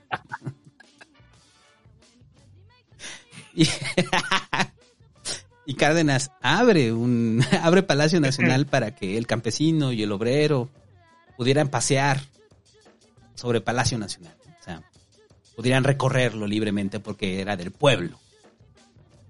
También pone un telegrama directo de la plancha del Zócalo, o sea, telegramas había en la plancha del Zócalo, que eran un telegrama directo hacia Los Pinos, o sea, bueno, hacia el Ejecutivo, llegó un mensaje al Ejecutivo. Entonces vamos a escuchar al pueblo. Entonces va a hacer la conferencia mañanera, en la mañana. Por telegrama. No, pues llegaban los telegramas, y entonces Cárdenas leía las preocupaciones directas del pueblo, ¿no? O sea, lo leía ahí directamente, ¿no? Y, güey, pues obviamente la derecha de ese entonces, había uno que se llamaba Tumbapollos, ¿no? Pues Tumbapollos, güey. Estaba muy enojado, güey. Entonces empezaba a mandar telegramas en el mimeógrafo, güey. Los imprimía en el mimeógrafo y los empecé a repartir, güey, así. Es un peligro para México, Cárdenas. Nos va a llevar al socialismo, Bueno. Entonces, ahí ya se consolida el Cárdenas populista, ¿no? Pero Cárdenas empieza a ver que dependemos mucho de Estados Unidos, ¿no? O sea, hay una dependencia fuerte de Estados Unidos. Y en la técnica, y sobre todo en la parte productiva. Entonces dice, pues ya, güey, vamos a capacitarnos nosotros. Vamos a crear una institución politécnica. O sea, el que sea de muchas áreas de la tecnología y el conocimiento, y entonces dice, vamos a crear el Instituto Politécnico Nacional. Claro, porque la UNAM puros abogados y doctores, ¿no? O sea, sí, exacto. Güey, es que pinches. Y él ya se daba cuenta del problema con los abogados.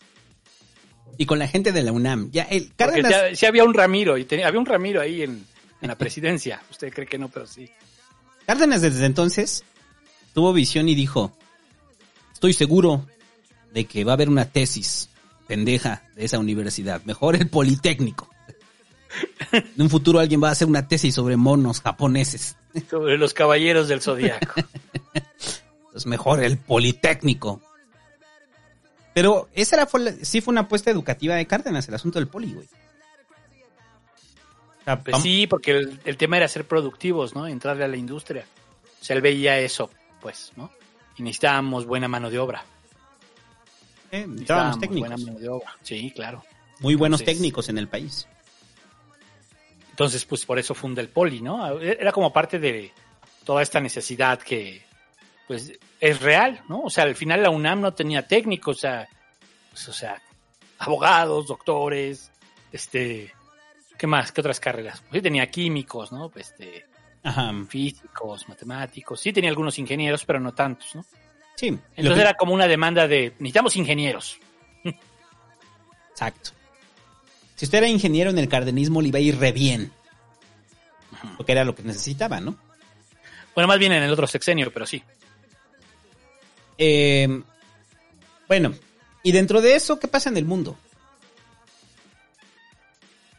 Pues viene, en caso de España, recuerden que...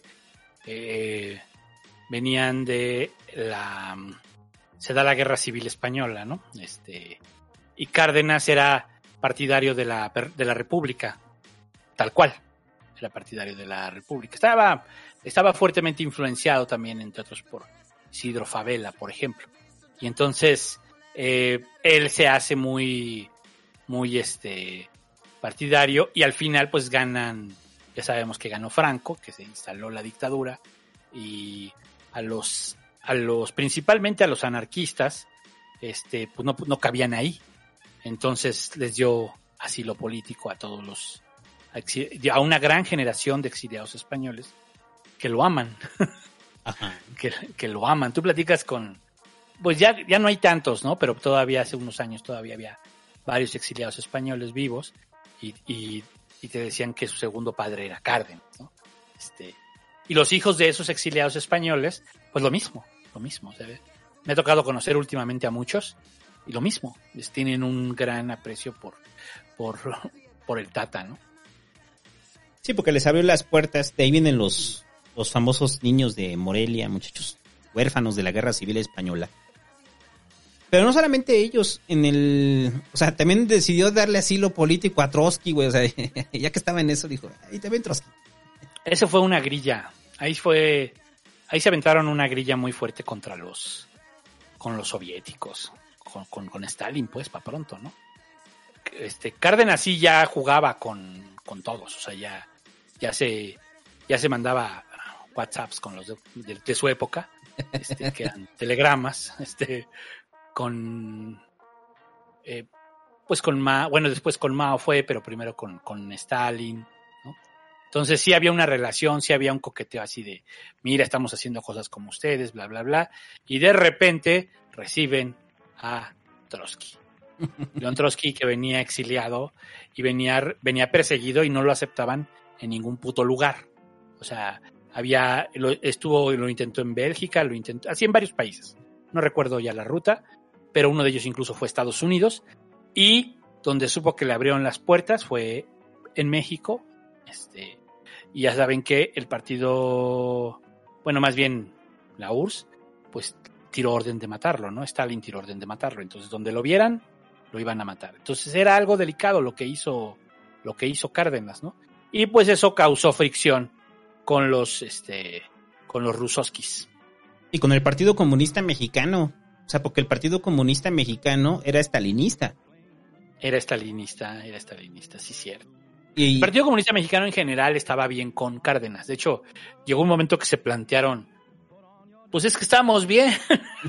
Oye, ven, vamos a hablar, vamos para la revolución. Pues ¿para qué la revolución si estamos bien? Cárdenas está haciendo lo que queremos. Está llevando a cabo el modelo soviético. Ah, por cierto. El modelo soviético era de planeación quinquenal y aquí se copia y se hace el modelo de planeación sexenal, los planes el Plan Nacional de Desarrollo. Ajá. Ahí nace a copia de los que eran planes quinquenales en la Unión Soviética. Uh-huh. Entonces, claro, era para que cuadrara con el sexenio después, ¿no? Sí. Después, bueno, el sexenio de la presidencia, pues. ¿No? Sí, ya a partir de eso, porque ya Cárdenas sí fue de 6 años o todavía fue de 4. 6. De seis. Ah, entonces sí, pues era eso. Pero bueno, y luego, ¿qué más? Ahí nada más hay que decir que a partir de ahí el Partido Comunista Mexicano, a pesar de eso, es el enemista con Cárdenas, por Trotsky. O sea, pero a Cárdenas le valía madre, les voy a decir por qué. Porque tenía el Partido Popular Socialista y ese hablaba, ya sabemos, que directamente al Kremlin.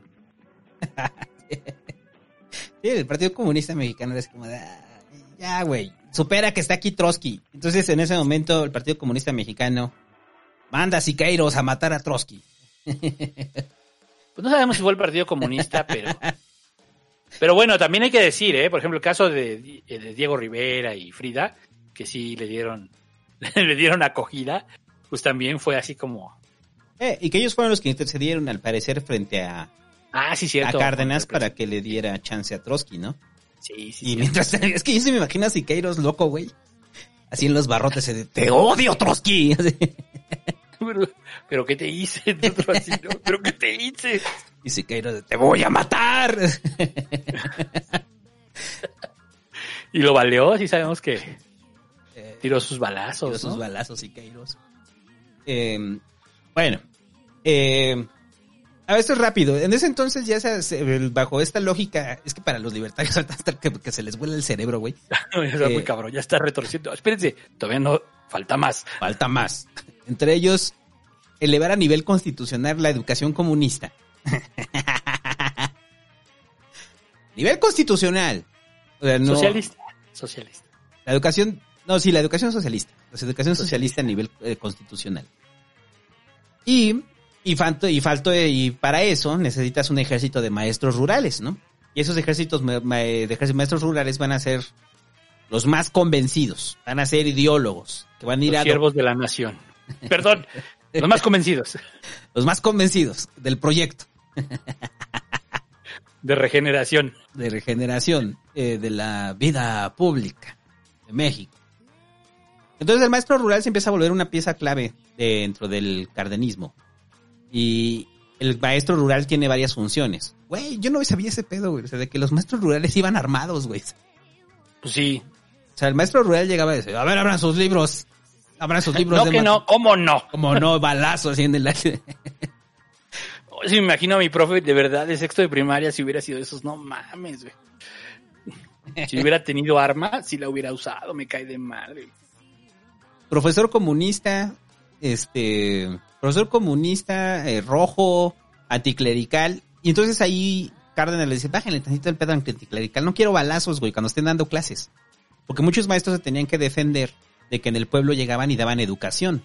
O sea, lo que ellos consideraban educación socialista, ¿no? Y no permitían. Y a partir de ahí viene ya la reforma completa para la educación laica. O sea, la educación laica empieza con Cárdenas. A la de veras. Se aplica. Entonces el maestro rural va por ahí dándole voz al proyecto cardenista. Y ya para ese entonces... Entonces, a ver, tampoco es como que parece entonces todo el Cárdenas fue un presidente sumamente popular, o sea, ya se había confrontado con varios sectores, ¿no? Y el educativo fue otro contronazo que tuvo que aventarse Cárdenas, ¿no? Porque las pequeñas comunidades, después de los traumas que deja la guerra cristera, pues le tenían miedo al gobierno. Al gobierno. Uh-huh. Al gobierno. Ahora representado a través de los maestros, ¿no? Entonces, la educación normalista es cuando empiezan a tener un peso bien cabrón las normales mixtas. Es una generación de maestros que es creada dentro del sexenio de Cárdenas, ¿no? Y después Cárdenas se pone progre, güey. Bueno, no, pero espérame, antes de que pasemos a eso, pues también sería, o sea, del modelo de educación socialista, pues, que digamos nace ahí, que es escuelas públicas, laicas y gratuitas. Bueno, no gratuitas, pero digamos con costo al gobierno, con costo al erario, ¿no? Ese sería, aunque a lo mejor podría algún libertario decir, lo mejor sería darle que el Estado le dé un cheque y para lo que le alcance. O que ellos mismos hagan sus escuelas, ya los más radicales, ¿no? Que ellos mismos hagan sus escuelas y educación, lo que puedas pagar, pero vas a tener educación. El mercado te va a llevar a tener educación para todos. Claro, en ese México suena muy... No, pues sí, ¿no? O sea, también entendiendo el contexto. Uh-huh. Entonces, bueno, se hizo educación pública laica y gratuita para todos. Ese fue el modelo y se empezaron a meter un chingo de escuelas, ¿no? Que ya había avanzado desde Obregón, ¿no? El tema de las escuelas. Sí. O sea, desde Obregón empieza el tema, pero ya, digamos, quien le da la forma de lo que hoy es el modelo educativo público, pues es Cárdenas. Y y luego pues dijimos se pone progre. Ah, pues porque pues vienen dos temas importantes para Cárdenas, que es la legalización o la despenalización de la marihuana. Sí. Rimas. Y los derechos de las mujeres. Sí, las rimas. Que en este caso era el voto. Ajá. En este caso era el voto. Recordemos que sí hubo voto, creo, en Yucatán. Después en el constituyente echaron para abajo toda intención de que las mujeres fueran iguales.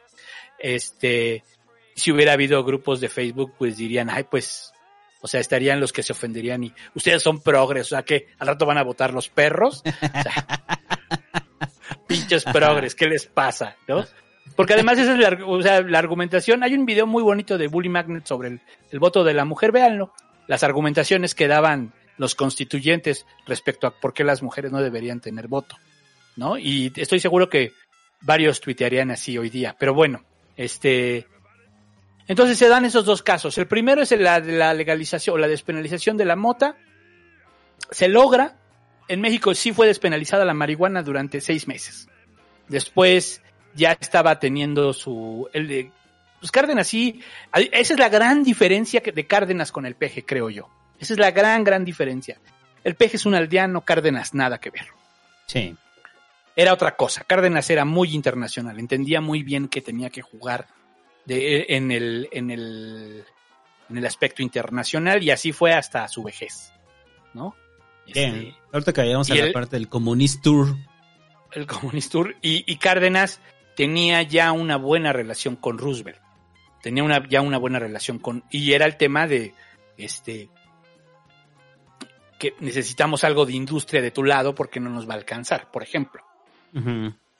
Y entonces Roosevelt le dice, no legalices la marihuana, me vas a causar aquí un pinche problema. Todos se van a brincar a México a fumar, que eso pasa realmente. Ahora es al revés, nosotros nos pasamos allá a fumar. Sí, ¿no? Uh-huh. Y entonces Cárdenas acepta, dice, ok, le damos para atrás. Y le dan para atrás a la regulación. Entonces durante 6 meses hubo un periodo que fue legal la marihuana. Y era visto como un tema de adicciones. Fíjate, uh-huh. Era visto como un tema de adicciones desde estamos hablando de 1935 más o menos. Y luego pues ¿qué más? Bueno, que no vamos a hablar del PAN, no lo pusimos. Sí, está. Ahorita voy a, después de lo de Saturnino. A ver, lo de Saturnino Cedillo es rápido. Es la última, sí, ¿por qué es importante lo de Saturnino Cedillo? Porque Saturnino Cedillo es la última el último levantamiento. Recuerde que veníamos de épocas en las que siempre había levantamientos de algún general revolucionario que estaba enojado. O sea, que estaba enojado con lo que le había tocado. Pasó con De la Huerta y vuelve a pasar. Entonces, cuando vuelve a pasar es Saturnino Cedillo, gobernador de San Luis Potosí, un saltimbanqui del periodo revolucionario que estuvo... Te habían cagado porque estuvo en todos lados. O sea, Saturnino Cedillo fue... o sea, estuvo hasta con Huerta, pues. El Saturnino Cedillo estuvo en todos lados y al final termina siendo secretario de Agricultura durante el mandato de Cárdenas. Y Saturnino Cedillo manifestaba su interés por ser el siguiente en la silla. Pero, pues como se acostumbraba en ese entonces, como general, pues lo que hace es tomar las armas. Cuando toma las armas, se levanta contra el gobierno de Lázaro Cárdenas. ¿Pero por qué es importante? O sea, porque ya a partir de ahí no vuelve a haber un levantamiento. Y el levantamiento de Saturnino Cedillo, aunque van las tropas a combatirlo, Cárdenas dice, no quiero que los ejecuten, no quiero que haya violencia extrema contra Saturnino Cedillo. Va Cárdenas a San Luis Potosí y le dice a Saturnino Cedillo, oye, güey, pon las armas. Y Saturnino Cedillo no quiere, y de repente, como en El Padrino, amanece muerto Saturnino Cedillo, güey. Con la cabeza de su caballo. No, amaneció su cabeza junto al caballo. Aquí fue al revés. No se sabe qué pedo, quién mató a Saturnino Cedillo, o sea, no se sabe quién lo mató. ¿Cómo lo mataron? Amaneció muerto. Se dicen que le dieron un balazo. La otra es que lo envenenaron. O sea, no se sabe quién mató a Saturnino Cedillo. No hay O sea, es no hay claridad. Se cayó del caballo, güey. O sea, simplemente un día amaneció muerto Saturnino Cedillo. Y Cárdenas dijo, un problema menos. Hay un infarto. Se murió de una sobredosis de plomo también. ¿Quién sabe? No sabemos ahí qué pasó con Saturnino Cedillo. Tampoco tenía tanto poder, no fue lo mismo que la rebelión de la huertista y se acaba. Y Bueno, son de los contrarios a Cárdenas, ¿no? Saturnino. Y el otro empieza el Partido Acción Nacional. Que al final es la negociación política moderada, ¿no? Es organícense en un partido. O sea, es decirle al sector, a los sinarquistas, que eran, digamos, el ala política de los cristeros, es organícese en un partido. Váyanse a un partido y les dan chance de hacer el PAN. Y ahí surge, ¿no? Surge la oportunidad de hacer el PAN y pues ya, se pueden organizar ahí, empiezan a participar en algunas elecciones y el primer presidente, el fundador es Manuel, ¿qué? Gómez Morín, ¿no? Gómez Morín. Uh-huh. Y tú querías hablar de Gómez Morín, ¿no? De que... Recuerda que... ¿En qué periodo estamos hablando ya de... Estamos hablando a finales de los años 30. Y pues obviamente las ideas fascistas se empiezan a apoderar del mundo. Y pues Gómez Morín nunca mostró su repudio. Inclusive hay cafés nazis, güey, en México.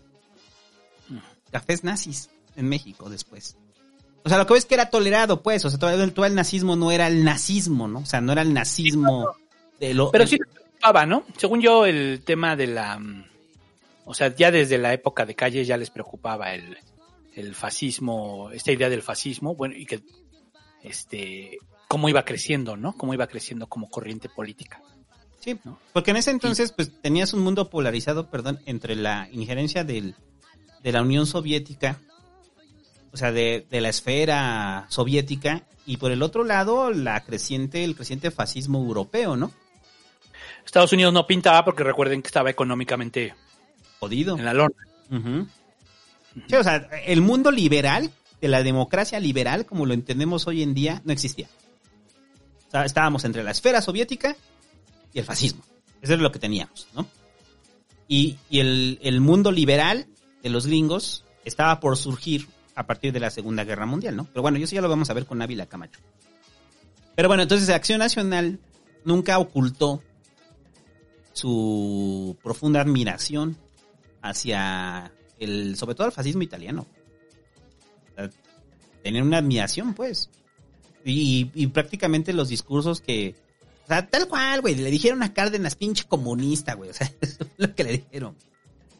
Que no lo era, pues. Era un poco socialista, eso sí. ¿Por qué decimos también que un poco? Porque a lo mejor yo digo que si usted es libertario y llegó a este minuto del programa, merece todo mi reconocimiento. Pero también quiero decirle que a pesar de que la educación y el tema de las tierras, etcétera, a pesar de eso la inversión privada era permitida en México. Y siempre mucho. Fue permitida, siempre fue alentada, tanto la nacional y en menor medida la extranjera. Que ahorita vamos a hablar del tema de la expropiación, pero en general había chance para todo mundo que pudiera invertir y hacer su lana. O sea, el capitalismo estaba permitido, por así decirlo. No era anticapitalista el Estado. No. A pesar de lo que acabo de decir, de que usted podrá decir, sí, pero las escuelas y... No. Ajá. Bueno, comienza Acción Nacional y para los posteriores pasquines, vamos a estar hablando también de Acción Nacional. Ahí van a estar. Pero pues, tiene que tener usted claridad de dónde surgen los principios de Acción Nacional. Es la reacción. Es eso. Y es una negociación, ¿eh? O sea, sí hay que decir que es una negociación. Y ya por entonces creo que ya estaba de secretario de Gobernación Ignacio García Téllez, que les hablé de él hace rato, que es el que hace la entrevista y le dice esto y el otro se para. Es el, sí, que fue secretario en la SEP cuando se echa a andar primero todo el modelo de educación socialista. Y luego lo mandan a CEGOP, uh-huh, a operar esto y a operar todo el tema de la expropiación petrolera.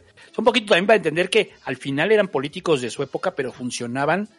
O sea, también había cuadros muy cabrones, pues, ¿no? Sí. A los que tenían en cierto lugar y cierto aprecio. Entonces, ya para entonces, según yo, Pascual Ortiz Rubio fue presidente del partido... que era PNR o ya era PM, PNR, bueno, todavía. Todavía era PNR, ¿verdad? Ajá. Ya para entonces, Pascual Ortiz Rubio fue presidente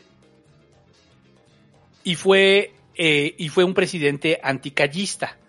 Se nos olvidó decir esto, cuando termina todo el proceso, él queda muy desgastado. Uh-huh. En el proceso anticallista y termina renunciando porque el presidente también se lo pide. Y el presidente decide quién va a ser el presidente del partido. Y es la primera vez que sucede y así se queda. Uh-huh. También otra regla. En el partido, en mi partido rojo, comunista, en mi partido, mando yo. ¿No? Sí. Entonces, o sea, también es igual modelo soviético en ese sentido, pero al mismo tiempo, a diferencia del modelo soviético, dejan que exista el PAN. Ajá. De que se organicen políticamente. De forma conveniente. Miren, si ustedes quieren, 60 años después y lo que quieran, llegaron a la presidencia de la República. O sea, al final, ahí nació, ¿no? De forma conveniente. Yo creo que como gobierno es una válvula de escape. Sí. Porque además el país era conservador, ¿eh? O sea, el voto de las mujeres que dijimos hace rato que ya no acabamos de contar qué pasó, es que no pasó. O sea, se propuso, él dijo sí, pero después ya no pasó en el Congreso. Y luego, primero sí pasa y luego lo mandaron a la congeladora legislativa. Y ahí se murió el tema. Ahí se murió el tema del voto de las mujeres. Y entonces muchos grupos feministas dicen, che Cárdenas, o sea, a la mera hora no se aplicó. Pero él porque él ya hacía un cálculo. Y en este país los conservadores sí tenían fuerza. Y se iban a ver afectados en su popularidad. O sea, sí le midieron para el tema. Uh-huh. Es como ahorita el aborto. ¿No? Es como ahorita el aborto, pues. Bien rima, o sea, bien chido este pedo. Uh-huh. ¿Verdad? Sí, cabrón. No, perdón. Y luego está el tema de algo más del PAN. ¿Qué quieras decir? Más. Ya lo vamos a hablar en su momento con el PAN. El asunto de los ferrocarriles, que aquí empiezan las expropiaciones. Cárdenas expropia los ferrocarriles y se los entrega a los ferrocarrileros. O sea, tal cual. O sea, sin regencia del Estado. O sea, el Estado no... Bueno, el gobierno. El gobierno no tiene injerencia sobre ferrocarriles. Agarra y dice, a ver, voy a expropiar los ferrocarriles... A ver, ferrocarrileros, ahora son suyos, güey. Entonces, administrenlos. Hagan su cooperativa, administrense la chingada. Es su derecho. Y en ese momento, güey, ajá, dice, ay, ya el Tata Cárdenas nos dio los ferrocarriles, viva, y a ver, arráncate, ¡pay! Piche, se descarrila el ferrocarril, güey. En ese momento. Pusieron la fuerza opresora del capitalista. Detrás de ellos se fueron al barranco. Ajá, tal cual. Empieza el ferrocarriles mexicanos y empiezan a tener un chingo de accidentes. Nadie sabe cómo operar bien los ferrocarriles, güey. Hay muchas tragedias, muchas muy sangrientas, o sea, de accidentados ferrocarriles. O sea, al momento de que se sale o sea, se salen los técnicos especializados, pues los ferrocarrileros no saben ni qué ver cómo operar los ferrocarriles, ¿no? O sea, pues ellos chambeaban ahí, ¿no? Entonces, se sale la maniobra especializada y entonces Cárdenas dice, ya valió verga. Entonces, a ver, se los voy a quitar a los ferrocarrileros, ustedes siguen organizándose, pero quien va a administrar los ferrocarriles va a ser el gobierno.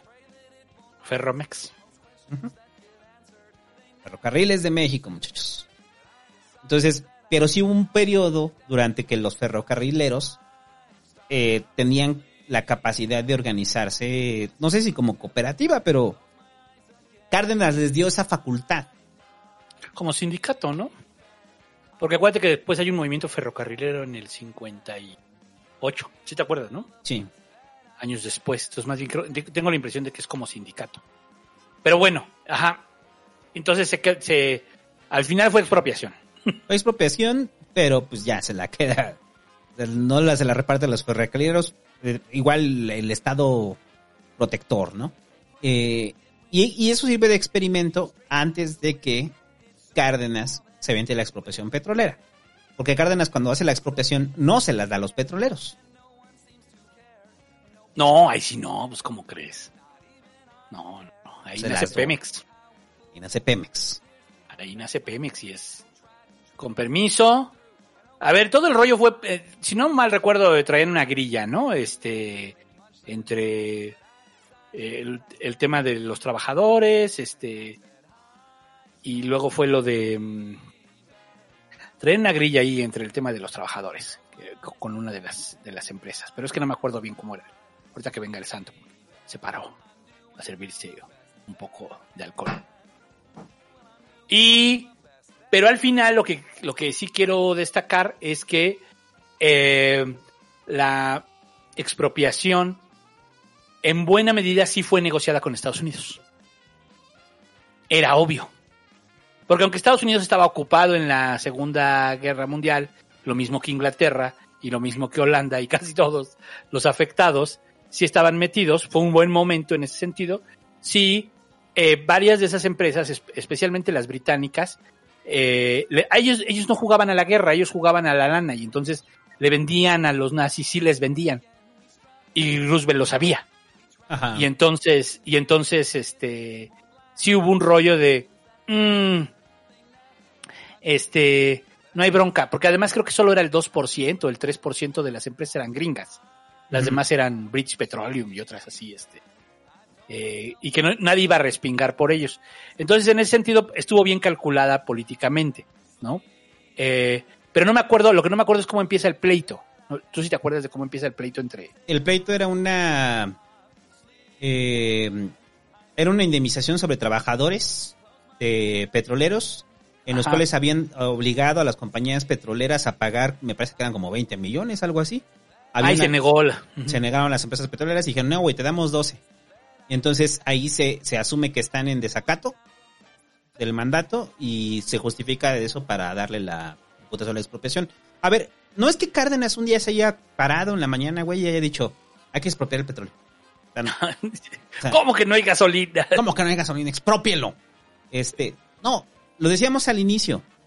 Estas caminatas que tuvo con Múgica, cuando los dos estaban en la región del Istmo, le tocó ver la realidad de las empresas petroleras, cómo degradaban la comunidad, cómo no daban nada a la comunidad, cómo evadían y no pagaban impuestos, cómo había un nido de corrupción ahí en ello, el abuso de la fuerza a través de sus guardias privados, o sea, el poder que estaban acumulando las empresas, ¿no?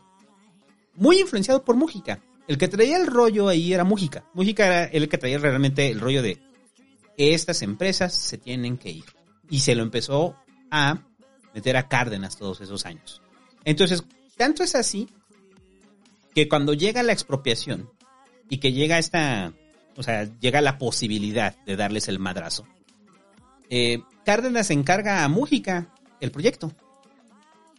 O sea, en ese momento, Múgica, no me acuerdo, creo que... Sí, Múgica, no. Estaba en economía, me parece, Múgica, en ese entonces. Uh-huh. Entonces, Cárdenas le encarga el proyecto a Múgica, Múgica lo redacta, que ya era una idea muy trabajada que tenía, y el proyecto que se presenta y el discurso que da Cárdenas, en general el que está hablando ahí es Múgica. O sea, son los años que tuvieron ellos de verlo y que ya se los quería chingar. O sea, desde que Cárdenas los vio, se los iba a chingar. Solamente estaba esperando el momento adecuado. Entonces, lo que estás diciendo cuando planea con Roosevelt, o sea, que pareciera que hubo una comunicación previa. Cárdenas hace una valoración y cuando ya va a presentar el proyecto de expropiación, dicen que previamente a ello habló con Roosevelt, ¿no? No hay pedo. Ah, vamos a hacer esto. O sea, no, pero insisto, el tema de Roosevelt era... esos güeyes le están vendiendo a los nazis. O sea, también o sea, sí me ayuda, pues. Sí. ¿No?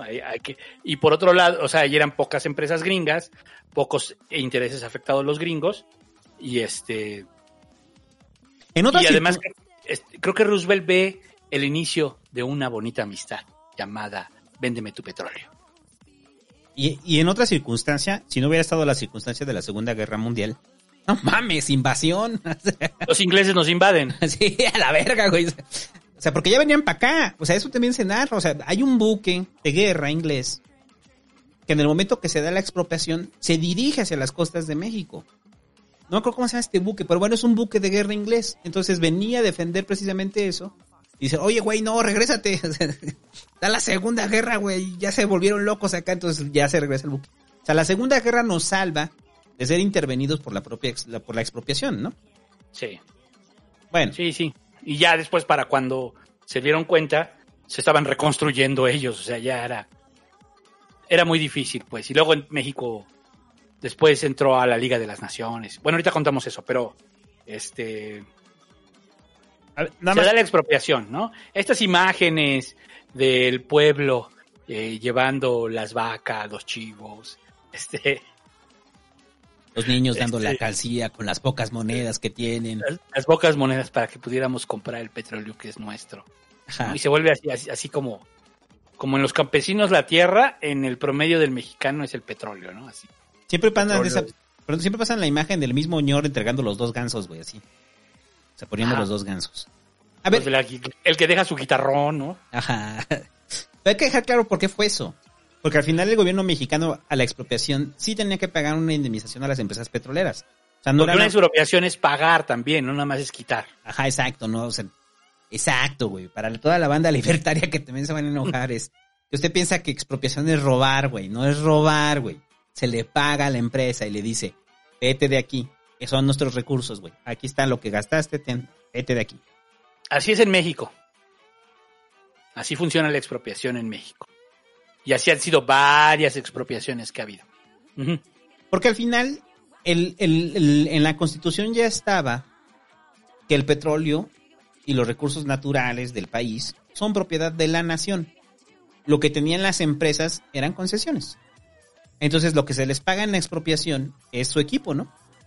Y se pasaban de verga con los trabajadores. Era una explotación brutal. Era una explotación brutal porque no tenían los sueldazos que tienen ahora los de Pemex.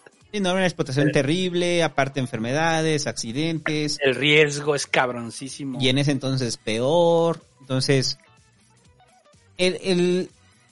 no es una medida estratégica que haga Cárdenas pensando que en un futuro se va a convertir en Pemex, ¿no? O sea, pero tampoco había tanto petróleo.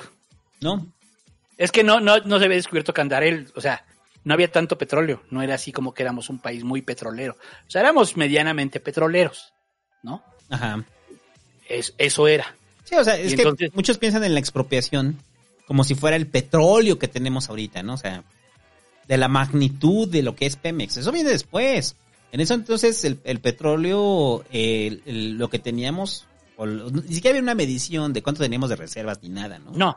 O sea, bueno, yo creo que sí, pero más allá de eso, o sea, no se planteaba, de aquí la vamos a hacer, porque de hecho eso es importante destacarlo. El proyecto cardenista y posteriormente el de Ávila Camacho, en cuanto al tema del que allí comienza el milagro mexicano, no está sustentado en el petróleo. Sí, no.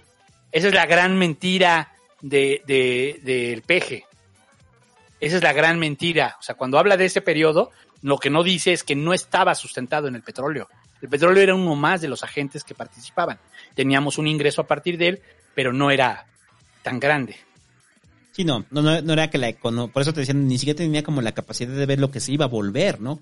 Entonces la decisión de Cárdenas de la expropiación, sobre todo responde porque ya era algo que traía de forma histórica y aprovechó la situación. Situación. Así como repartió los latifundios, así le dio en la madre a las empresas petroleras. Y ya, Roosevelt se calma, no hay pedo, ya empezó la guerra. ¿Qué necesitamos? Petróleo. A ver, México, mándanos petróleo, cabrón. Nos surge petróleo. ¿Cuánto quieres? ¿Cuánto quieres? Y ya Cárdenas dijo, ¿cuánto quieres, amigo Roosevelt? Hay que dejar claro que los dos, o sea, que eso lo decían en las memorias de Cárdenas, que Cárdenas dice que tuvo la fortuna de que Roosevelt fuera presidente. Serán amiguitos, pues. Serán compas. Sí. Sí. Curioso, ¿no? O sea, porque Roosevelt sí está como bien valorado, pues, en la historia gringa. Y pues es el presidente de guerra, ¿no? Uh-huh. Y el otro es Lincoln. Y curioso que Lincoln fue contemporáneo de Juárez. Uh-huh. ¿No? Sí. Y el presidente siempre habla de Lincoln, ¿no? Sí, y de Roosevelt. Ajá. Entonces, ¿quién es mi contemporáneo? Ah, Trump. Está cabrón. Ahí es también donde nos podemos dar si la cuarta transformación realmente es. Pero digamos, la relación es buena, y entonces y México empieza a jugar internacionalmente. Me voy a brincar al tema de la Liga de las Naciones. Ajá. Que ya es cuando México ya se plantea. Recuerden que después de la Segunda Guerra Mundial, viene la ONU, ¿no? Después de la Segunda Guerra Mundial. Pero primero es la Liga de las Naciones. Sí. Y México se plantea ya estar presente en la Liga de las Naciones. Supongo que también esto tiene que ver con el tema con Roosevelt. Pero también a él sí le gustaba ver hacia otros horizontes, a Cárdenas, ¿no? Y pues lo hacía bien. O sea, lo hacía bien, hacía amiguitos en todos lados. O sea, se le daba. Tenía mucha... Y tenía un buen secretario de Relaciones Exteriores, que fue en ese momento Ignacio García Téllez. Vea todo lo que salió de una entrevista, muchachos. La pregunta correcta, ¿no? La pregunta correcta en el momento correcto. La pregunta correcta en el momento correcto y sí, y a partir de eso, ¿no? Entonces, bueno, y bueno, ya después, bueno, ahorita les cuento más de García Téllez, y entonces empiezan a participar en la Liga de las Naciones. Y la sucesión. Bueno, a ver, hasta el momento, ¿qué conclusiones del sexenio? O sea, sexenio con prioridades que tiene Cárdenas, sumamente popular. O sea, recuerda que el término populista no necesariamente es malo, o sea, no necesariamente es despectivo. Ajá, no es peyorativo. O sea, populista, atiende a las necesidades de la gente. Las necesidades populares. Cárdenas en su sexenio es un sexenio que también, pues obviamente no había medidores de popularidad, porque ahí me decían, no, es que tenía 60% de popularidad, pues no se medía. Pero lo que sí es que la respuesta de la gente a las medidas de Cárdenas en lo simbólico fue una gran respuesta de ciertos sectores. Al terminar su sexenio, Cárdenas traía o sea, si bien no traía, digamos, como todo el apoyo de todo el país, porque había sectores ahí de oposición, Cárdenas sí logró consolidar varios principios de la Revolución Mexicana en la vida de las personas, que la gente lo podía sentir. O sea, el petróleo fue un símbolo, ¿no? O sea, el reparto agrario fue otro, la educación, o sea, todos los... Son los tres, ¿no? Y bueno, los ferrocarriles también. Todos los principios de la Revolución Mexicana parecían estarse cumpliendo con Cárdenas, ¿no? ¿Y tú crees que ahí se acaba? ¿O con Ávila Camacho? No, yo creo que se acaba con Cárdenas. Yo... Ya el periodo que podríamos decir de la Revolución. Sí.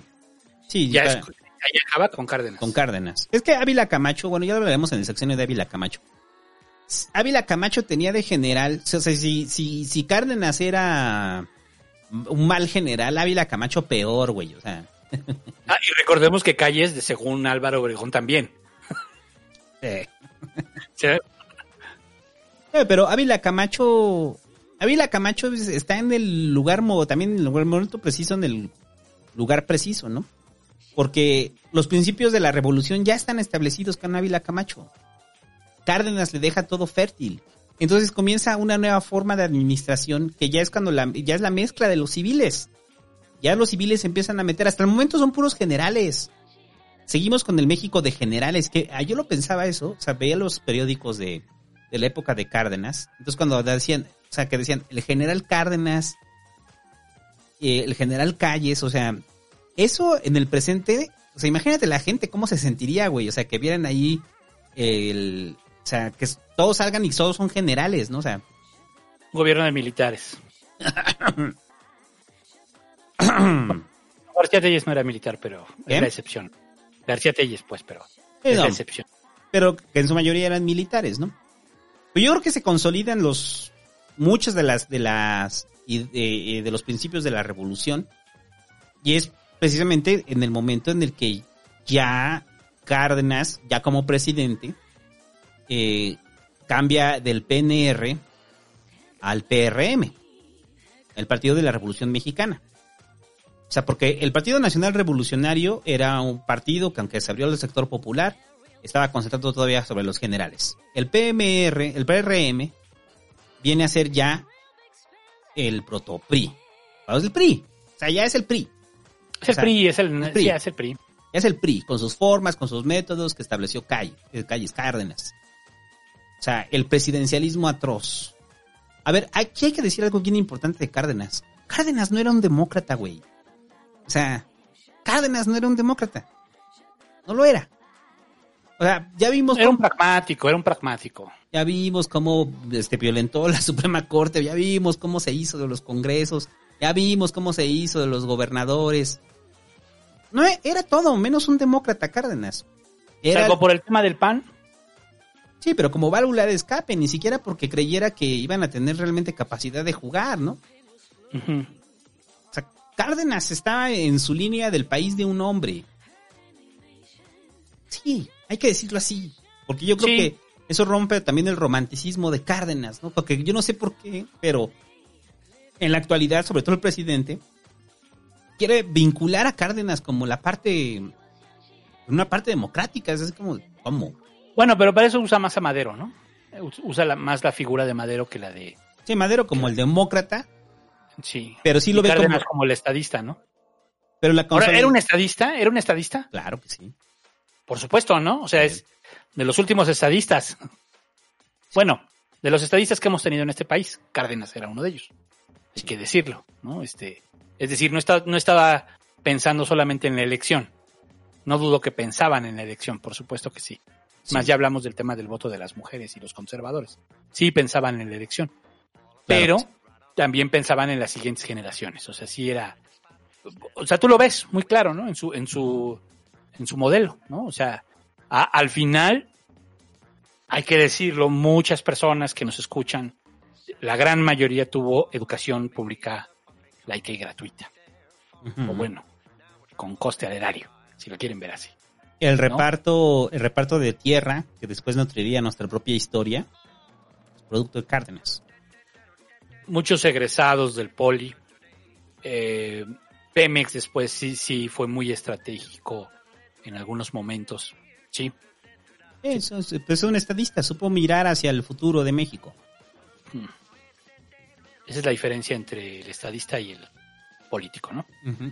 El político ve la siguiente elección, el estadista la siguiente generación.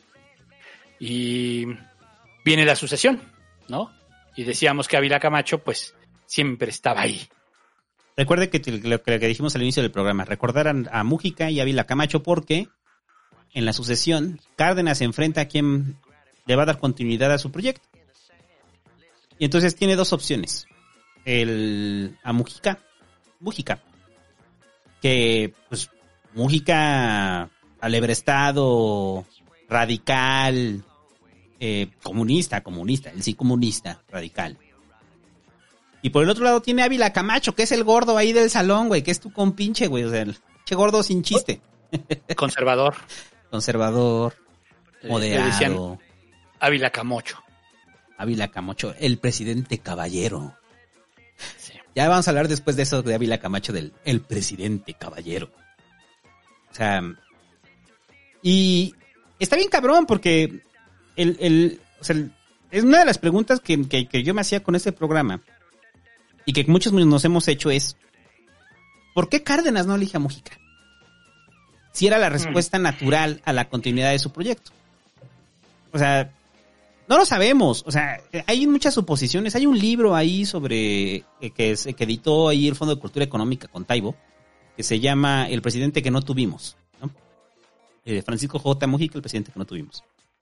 Y no hay una respuesta clara. O sea, no hay una respuesta clara porque Cárdenas nunca dijo el por qué. Entonces, lo que se le pregunta a Cárdenas simplemente es que Cárdenas sí afirmó que Múgica era muy alebrestado, ¿no? O sea, muy impulsivo, ¿no? Y ya. O sea, pero nunca dio un porqué. Entonces, tienes por un lado a Múgica, comunista, anticlerical, radical, pero que puede hacer valer los principios de la revolución. Y por el otro lado tienes a Ávila Camacho. Que Ávila Camacho, su mérito es estar ahí. Y está ahí y entonces... ¿Por qué se decanta por Ávila Camacho? Muchas de las hipótesis nada más es que Cárdenas sabía que había un desmadre en el país. Había mucha gente enojada Y esa gente enojada, al momento de que llegara un radical como Múgica, podía haber levante. Entonces, y Múgica no iba a responder suavecito, ¿no? O sea, con las prácticas casi stalinistas que podía tener Múgica, pues les iba a echar todo el ejército, pues, ¿no? O sea no Múgica no, güey, lo hizo en Michoacán, o sea, Múgica hizo una matazón en Michoacán, o sea, ¿ustedes creen que no lo iba a hacer a nivel nacional? Ya siendo presidente. Entonces, con el nivel de poder que le estaban heredando.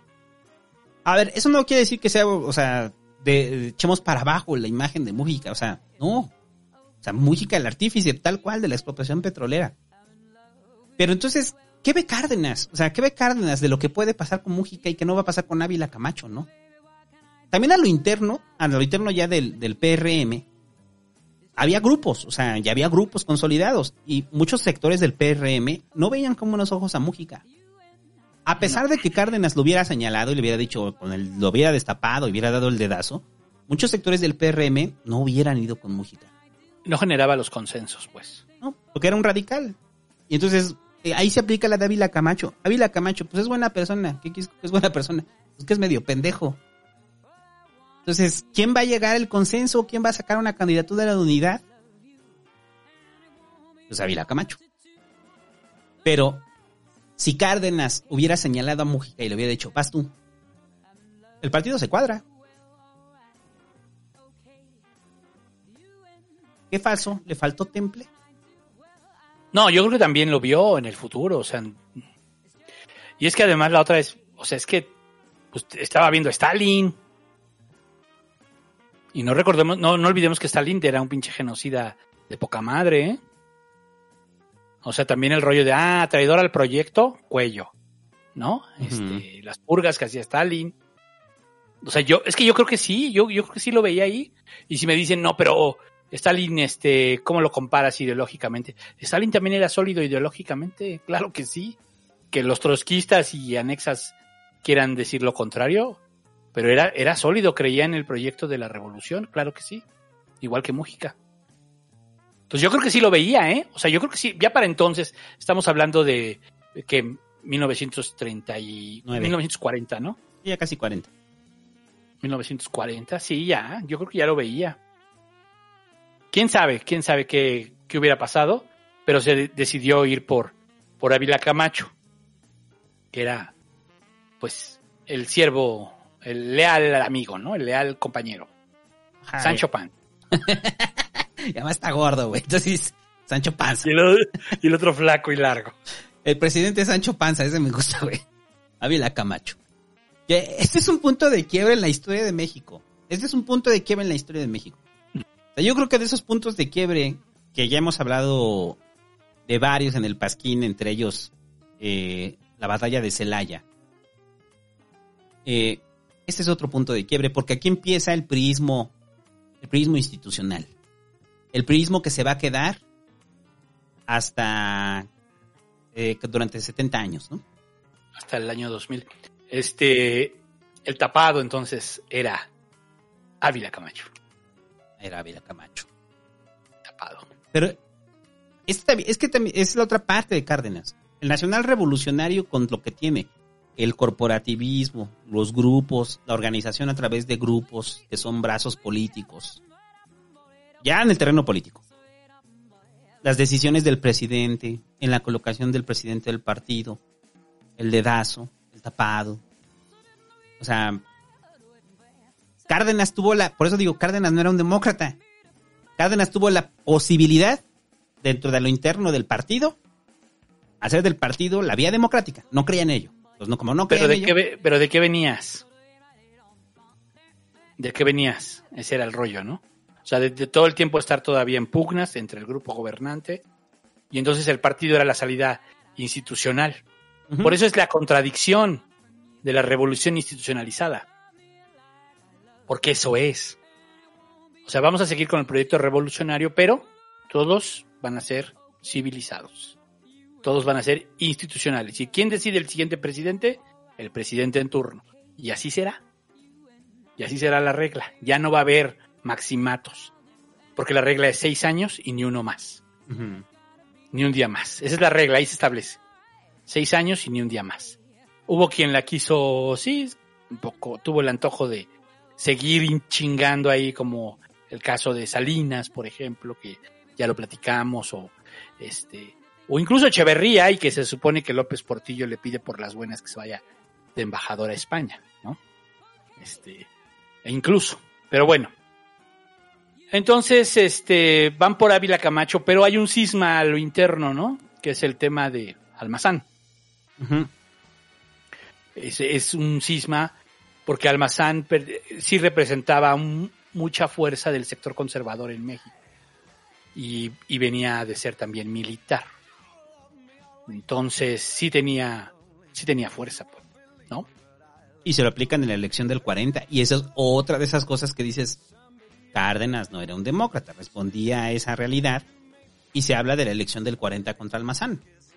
Que se dice que es un fraude. Sí, es un fraude operado desde el Estado. Uh-huh. Inclusive muchas de las prácticas que después, ya habíamos hablado en el de los sonorenses, pero que también se institucionalizan como parte del PRI, el robo de una pistola, el llamar a votar a punta de madrazos, o sea, el fraude, pues, orquestado a partir del gobierno. La primera vez que se ve o sea, porque ya lo hemos visto con Vasconcelos, ¿no? Pero ya la operación del gobierno absoluta en una elección, al parecer, pues es la elección del 40, ¿no? Palomeado por Cárdenas. Sí, claro. O sea, ahí el tema es, a ver, con permiso del poder, aquí hay un proyecto y nosotros no vamos a dejar que esto esté a discusión. Y así se van. Entonces, de hecho, Almazán es la última resistencia hasta el 88. Uh-huh. Curiosamente con el hijo de Cárdenas, ¿no? Sí. La última gran resistencia, o sea, después de ahí el PRI ganó siempre. Es la última gran resistencia ante ese nuevo partido. Pasaron la prueba y se quedaron, ¿no? Sí. Pasaron la prueba y se quedaron con... O sea, porque yo creo que para Cárdenas su proyecto era muy importante. Y también creo que es parte de por qué decide Ávila Camacho. Porque al final Ávila Camacho sí lleva a cabo... O sea, no hay contrarreformas al respecto con Ávila Camacho. Ávila Camacho sí le da continuidad con su estilo, su forma de ser como presidente, lo que quieras, pero sí le da continuidad al proyecto cardenista. No hay más.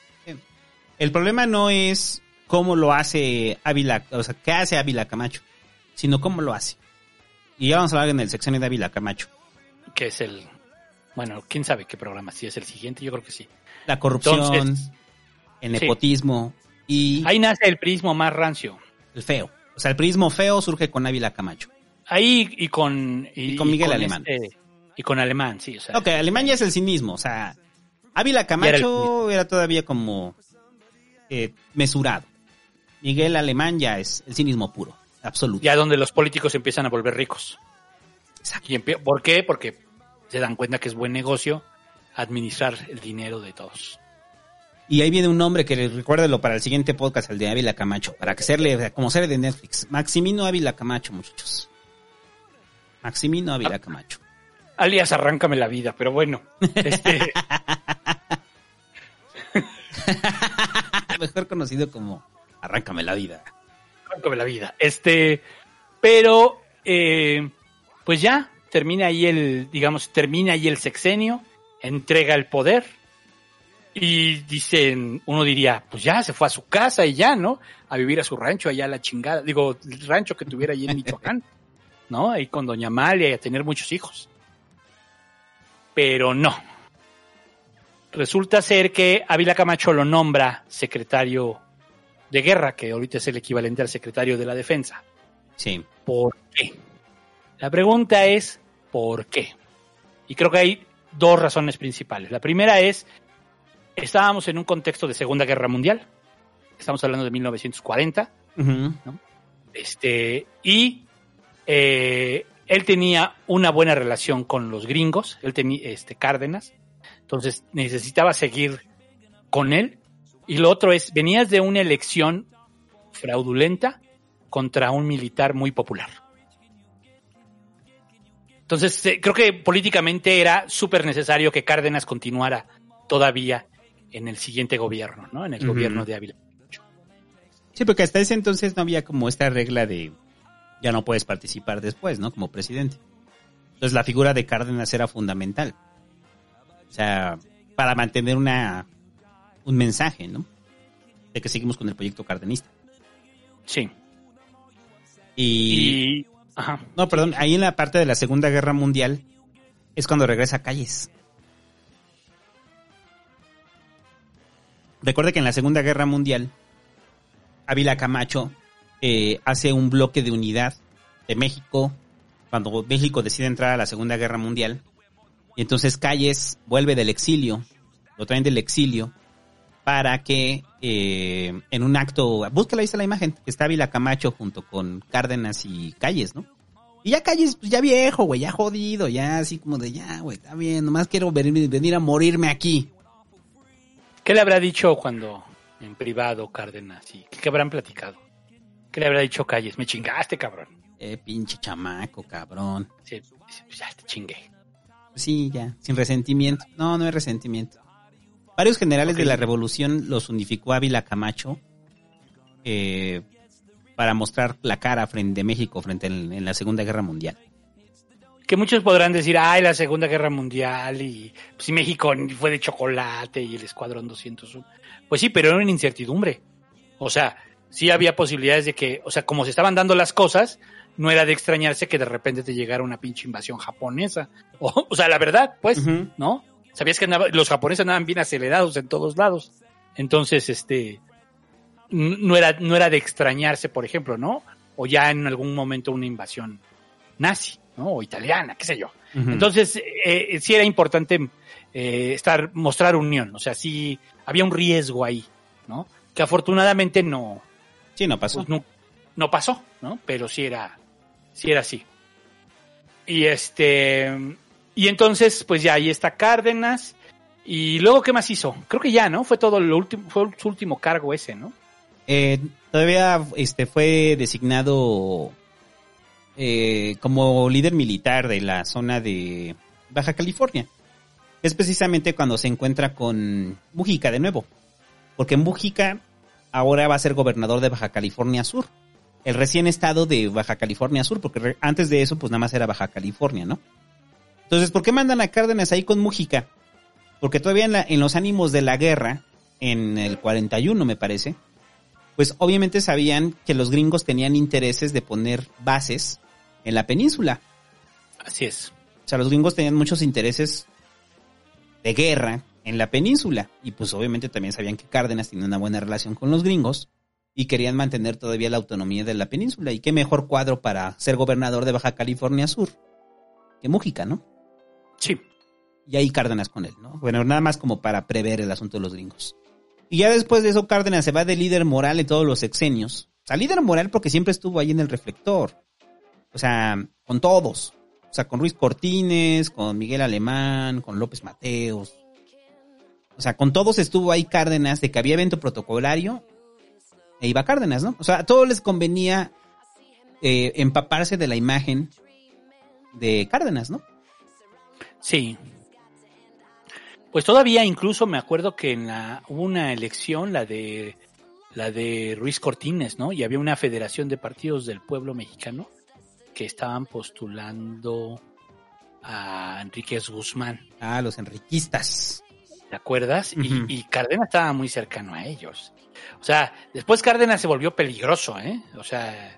Sí, es que ahí cuando se empieza con los enriquistas se empieza a volver peligroso. Se empieza a volver peligroso y dentro de el grupo que gobernaba, que en ese momento ya era quién era, Alemán, ¿no? Uh-huh. Alemán. Con los enriquistas era Ruiz Cortines. No, pero o sea, primero es, o sea, la elección de Ruiz Cortines contra Enríquez Guzmán. Uh-huh. Y Enrique Guzmán no, sí. No alcanza, o sea, creo que no lo postula, no me acuerdo qué pasa. No alcanza el registro del partido de la federación de partidos. Sí, le niegan el registro. Y y luego ya después de eso, pero ¿quién era el presidente antes de Ruiz Cortines? Alemán, ¿no? Ajá. Sí, ¿verdad? Sí. Y entonces ya desde ahí empiezan ellos a sospechar de Cárdenas, porque después lo van a investigar en el gobierno de de ¿cómo se llama? De López Mateos, empiezan a investigar a Cárdenas. Así ya abiertamente le abren un expediente, porque ya andaban, pues ahorita lo que vamos a comentar, lo del el tour comunista, ¿no? Sí, ya. Inclusive los gringos, o sea, los gringos ya traen en la mira al general Cárdenas, porque pues hace su comunist tour, y cuando llega la Revolución Cubana, o sea, se va a apoyar la Revolución Cubana después. Se va con Mao. Lo recibe Nikita Khrushchev, güey. O sea, es el tour comunista, o sea, se avienta a todos los países comunistas, güey. Yo no encontré una foto. Hay una foto muy buena de Mao y Cárdenas, ¿no? Sí. Mao, o sea, Mao Cárdenas y el ingeniero Cárdenas. Sí. Ni chavito, ¿no? Uh-huh. Sí, de bebé. Ah, bueno, casi bebé, ¿no? Porque cuando cuando van al Kremlin con Nikita, el ingeniero Cárdenas ya está adolescente, el cabrón. Sí. Y las fotos con Chávez, con Castro, y con Camilo Cienfuegos, ¿no? Hay esas fotos que están por ahí. El espaldarazo a la Revolución Cubana. A eso va Cárdenas, a darles el espaldarazo. Entonces sí se preocupan. Ya en el gobierno de López Mateo se preocupan mucho y empieza toda esta investigación porque ¿qué onda con este güey? ¿Qué está haciendo? Uh-huh. Es muy popular, cuidado, ¿no? Después ven que no pasa a mayores, porque al final el PRI sí establece una relación de amistad con el Partido Comunista Cubano, ¿no? Uh-huh. Con Castro y con sobre todo con Castro, sí, con los Castro. Desde antes, cuando llega el Granma, ¿no? O sea, cuando llega el Granma. No, pero ahí sí todavía a ellos, según yo, los torturaron todavía a ellos, al Che y a Fidel. El negro Durazo. El negro Durazo los agarró y los torturaron todavía. Los detuvieron y los torturaron. Entiendo que no Manchado, pero sí. Y ahí entró la figura de ¿cómo se llamaba? Gutiérrez Barrios, ¿no? En fin, esas ya son otras historias de las cuales también ya hemos hablado en gran medida, pero pues luego viene lo del 68. Cárdenas se pone al pedo. Cárdenas, digamos, pues no lo dice, pero sí deja ver que está con los estudiantes, ¿no? Y sí. La represión, No, y repudio al partido. O sea, el repudio a lo que se ha vuelto el PRI. O sea, lo que se ha vuelto el PRI. Bueno, o lo que era el PRM, ¿no? Pues al final Cárdenas, Lázaro, parecería que sí tiene una influencia fuerte sobre Cuauhtémoc, ¿no? O sea, de que hay este sector que empieza desde López Mateos y Díaz Ordaz. O sea, que este sector de este priismo a Cárdenas ya no le hace sentido, ¿no? Los civiles. Sí, o sea, los civiles ya no. Bueno, más bien de López Mateos, porque todavía convivió mucho con Alemán, ¿no? Se jugó con Cárdenas todavía. Uh-huh. Sí. Y sí es líder moral y sí es una de las figuras que el PRI, pues, le da su billetote, ¿no? Que por ahí está la imagen de el billete de 10,000 pesos era el general Cárdenas. Pero, insisto, ya después, con la salida se dan dos factores. La salida de Cárdenas del PRI, del ingeniero Cárdenas, y también que el petróleo ya estaban viendo que a lo mejor pues ya no era tan chido que lo tuviera el Estado. Y entonces todo este discurso pues empezó a la baja, ¿no? Y los decía, el 18 de marzo era día de asueto, ¿no? Es más, está el chiste de ¿cómo se llama? La chimoltrufia, ¿no? ¿Qué? ¿Cómo se llama la chimoltrufia? María Expropiación Petronila, ¿no? Ah, porque, sí, es cierto. Ajá. Porque nació un 18 de marzo. ¿No? Ese chiste que, pues sí, ¿no? Que cuánto significaba en nuestra cultura la expropiación petrolera. Y pues ya, ¿no? ¿Qué más? Ya, nada más el legado. Cárdenas muere en el 69, 70. Lázaro. Sí. Y pues hay un legado muy fuerte que ya escuchó todo este programa, muchachos. Para bien y para mal. Para mal en las formas en las que se establecen las dinámicas políticas que van a venir después. para muchos demócratas liberales, les causará muchos pedos, ¿no? O sea, pero pues también entender que veníamos del proceso revolucionario, ¿no? Y para mí el último gran caudillo, o sea, el último gran caudillo, el último gran general de la Revolución Mexicana como gobernante es Cárdenas. Es el último gran caudillo. Porque Ávila Camacho nunca alcanza a tener ese peso. Y es el último. Y después ya vienen los civiles. Sí. Civiles que tienen esta aura del general o del caudillo que construyeron todos los caudillos entre los sonorenses y Cárdenas, pero sin la investidura que da el ejército, ¿no? O lo militar. O sea, tienen esta aura del superpresidente sin haber sido hombres de la revolución. Solamente los principios de la revolución. Y una vez más, tomando elementos, de lo que rima en el presente, esta aura del presidente tan grande que aglomera todo porque es el caudillo, porque es el caudillo de la revolución, lo vemos ahora en el presidente, ¿no? O sea, es la gloria del militarismo sin ser militar, ¿no? En el caso de él, sí. No, y en el caso de muchos de los civiles, ¿no? ¿Eh? Y el otro era mal militar. Uh-huh. Pero sí hay, sí hay paralelismos muy fuertes. También creo que el presidente actual, Andrés Manuel, yo creo que también quiere parecerse a es un güey que sería un excelente invitado en un pasquín de tapado como ¿no? Ajá. Un presidente de todo lo que de todo lo que ha leído, de todo lo es su fan. Es fan de él, igual que de Juárez, y un poquito menos de Madero, pero es su fan. Entonces, le intenta copiar, ¿no? Intenta seguir, y creo que en ese sentido hay cosas que sí, pero hay cosas que no. O sea, como lo que hemos dicho, el general Cárdenas era un cuate que se movía mucho en el terreno internacional. Nuestro presidente no. Nuestro presidente es aldeano. Sí.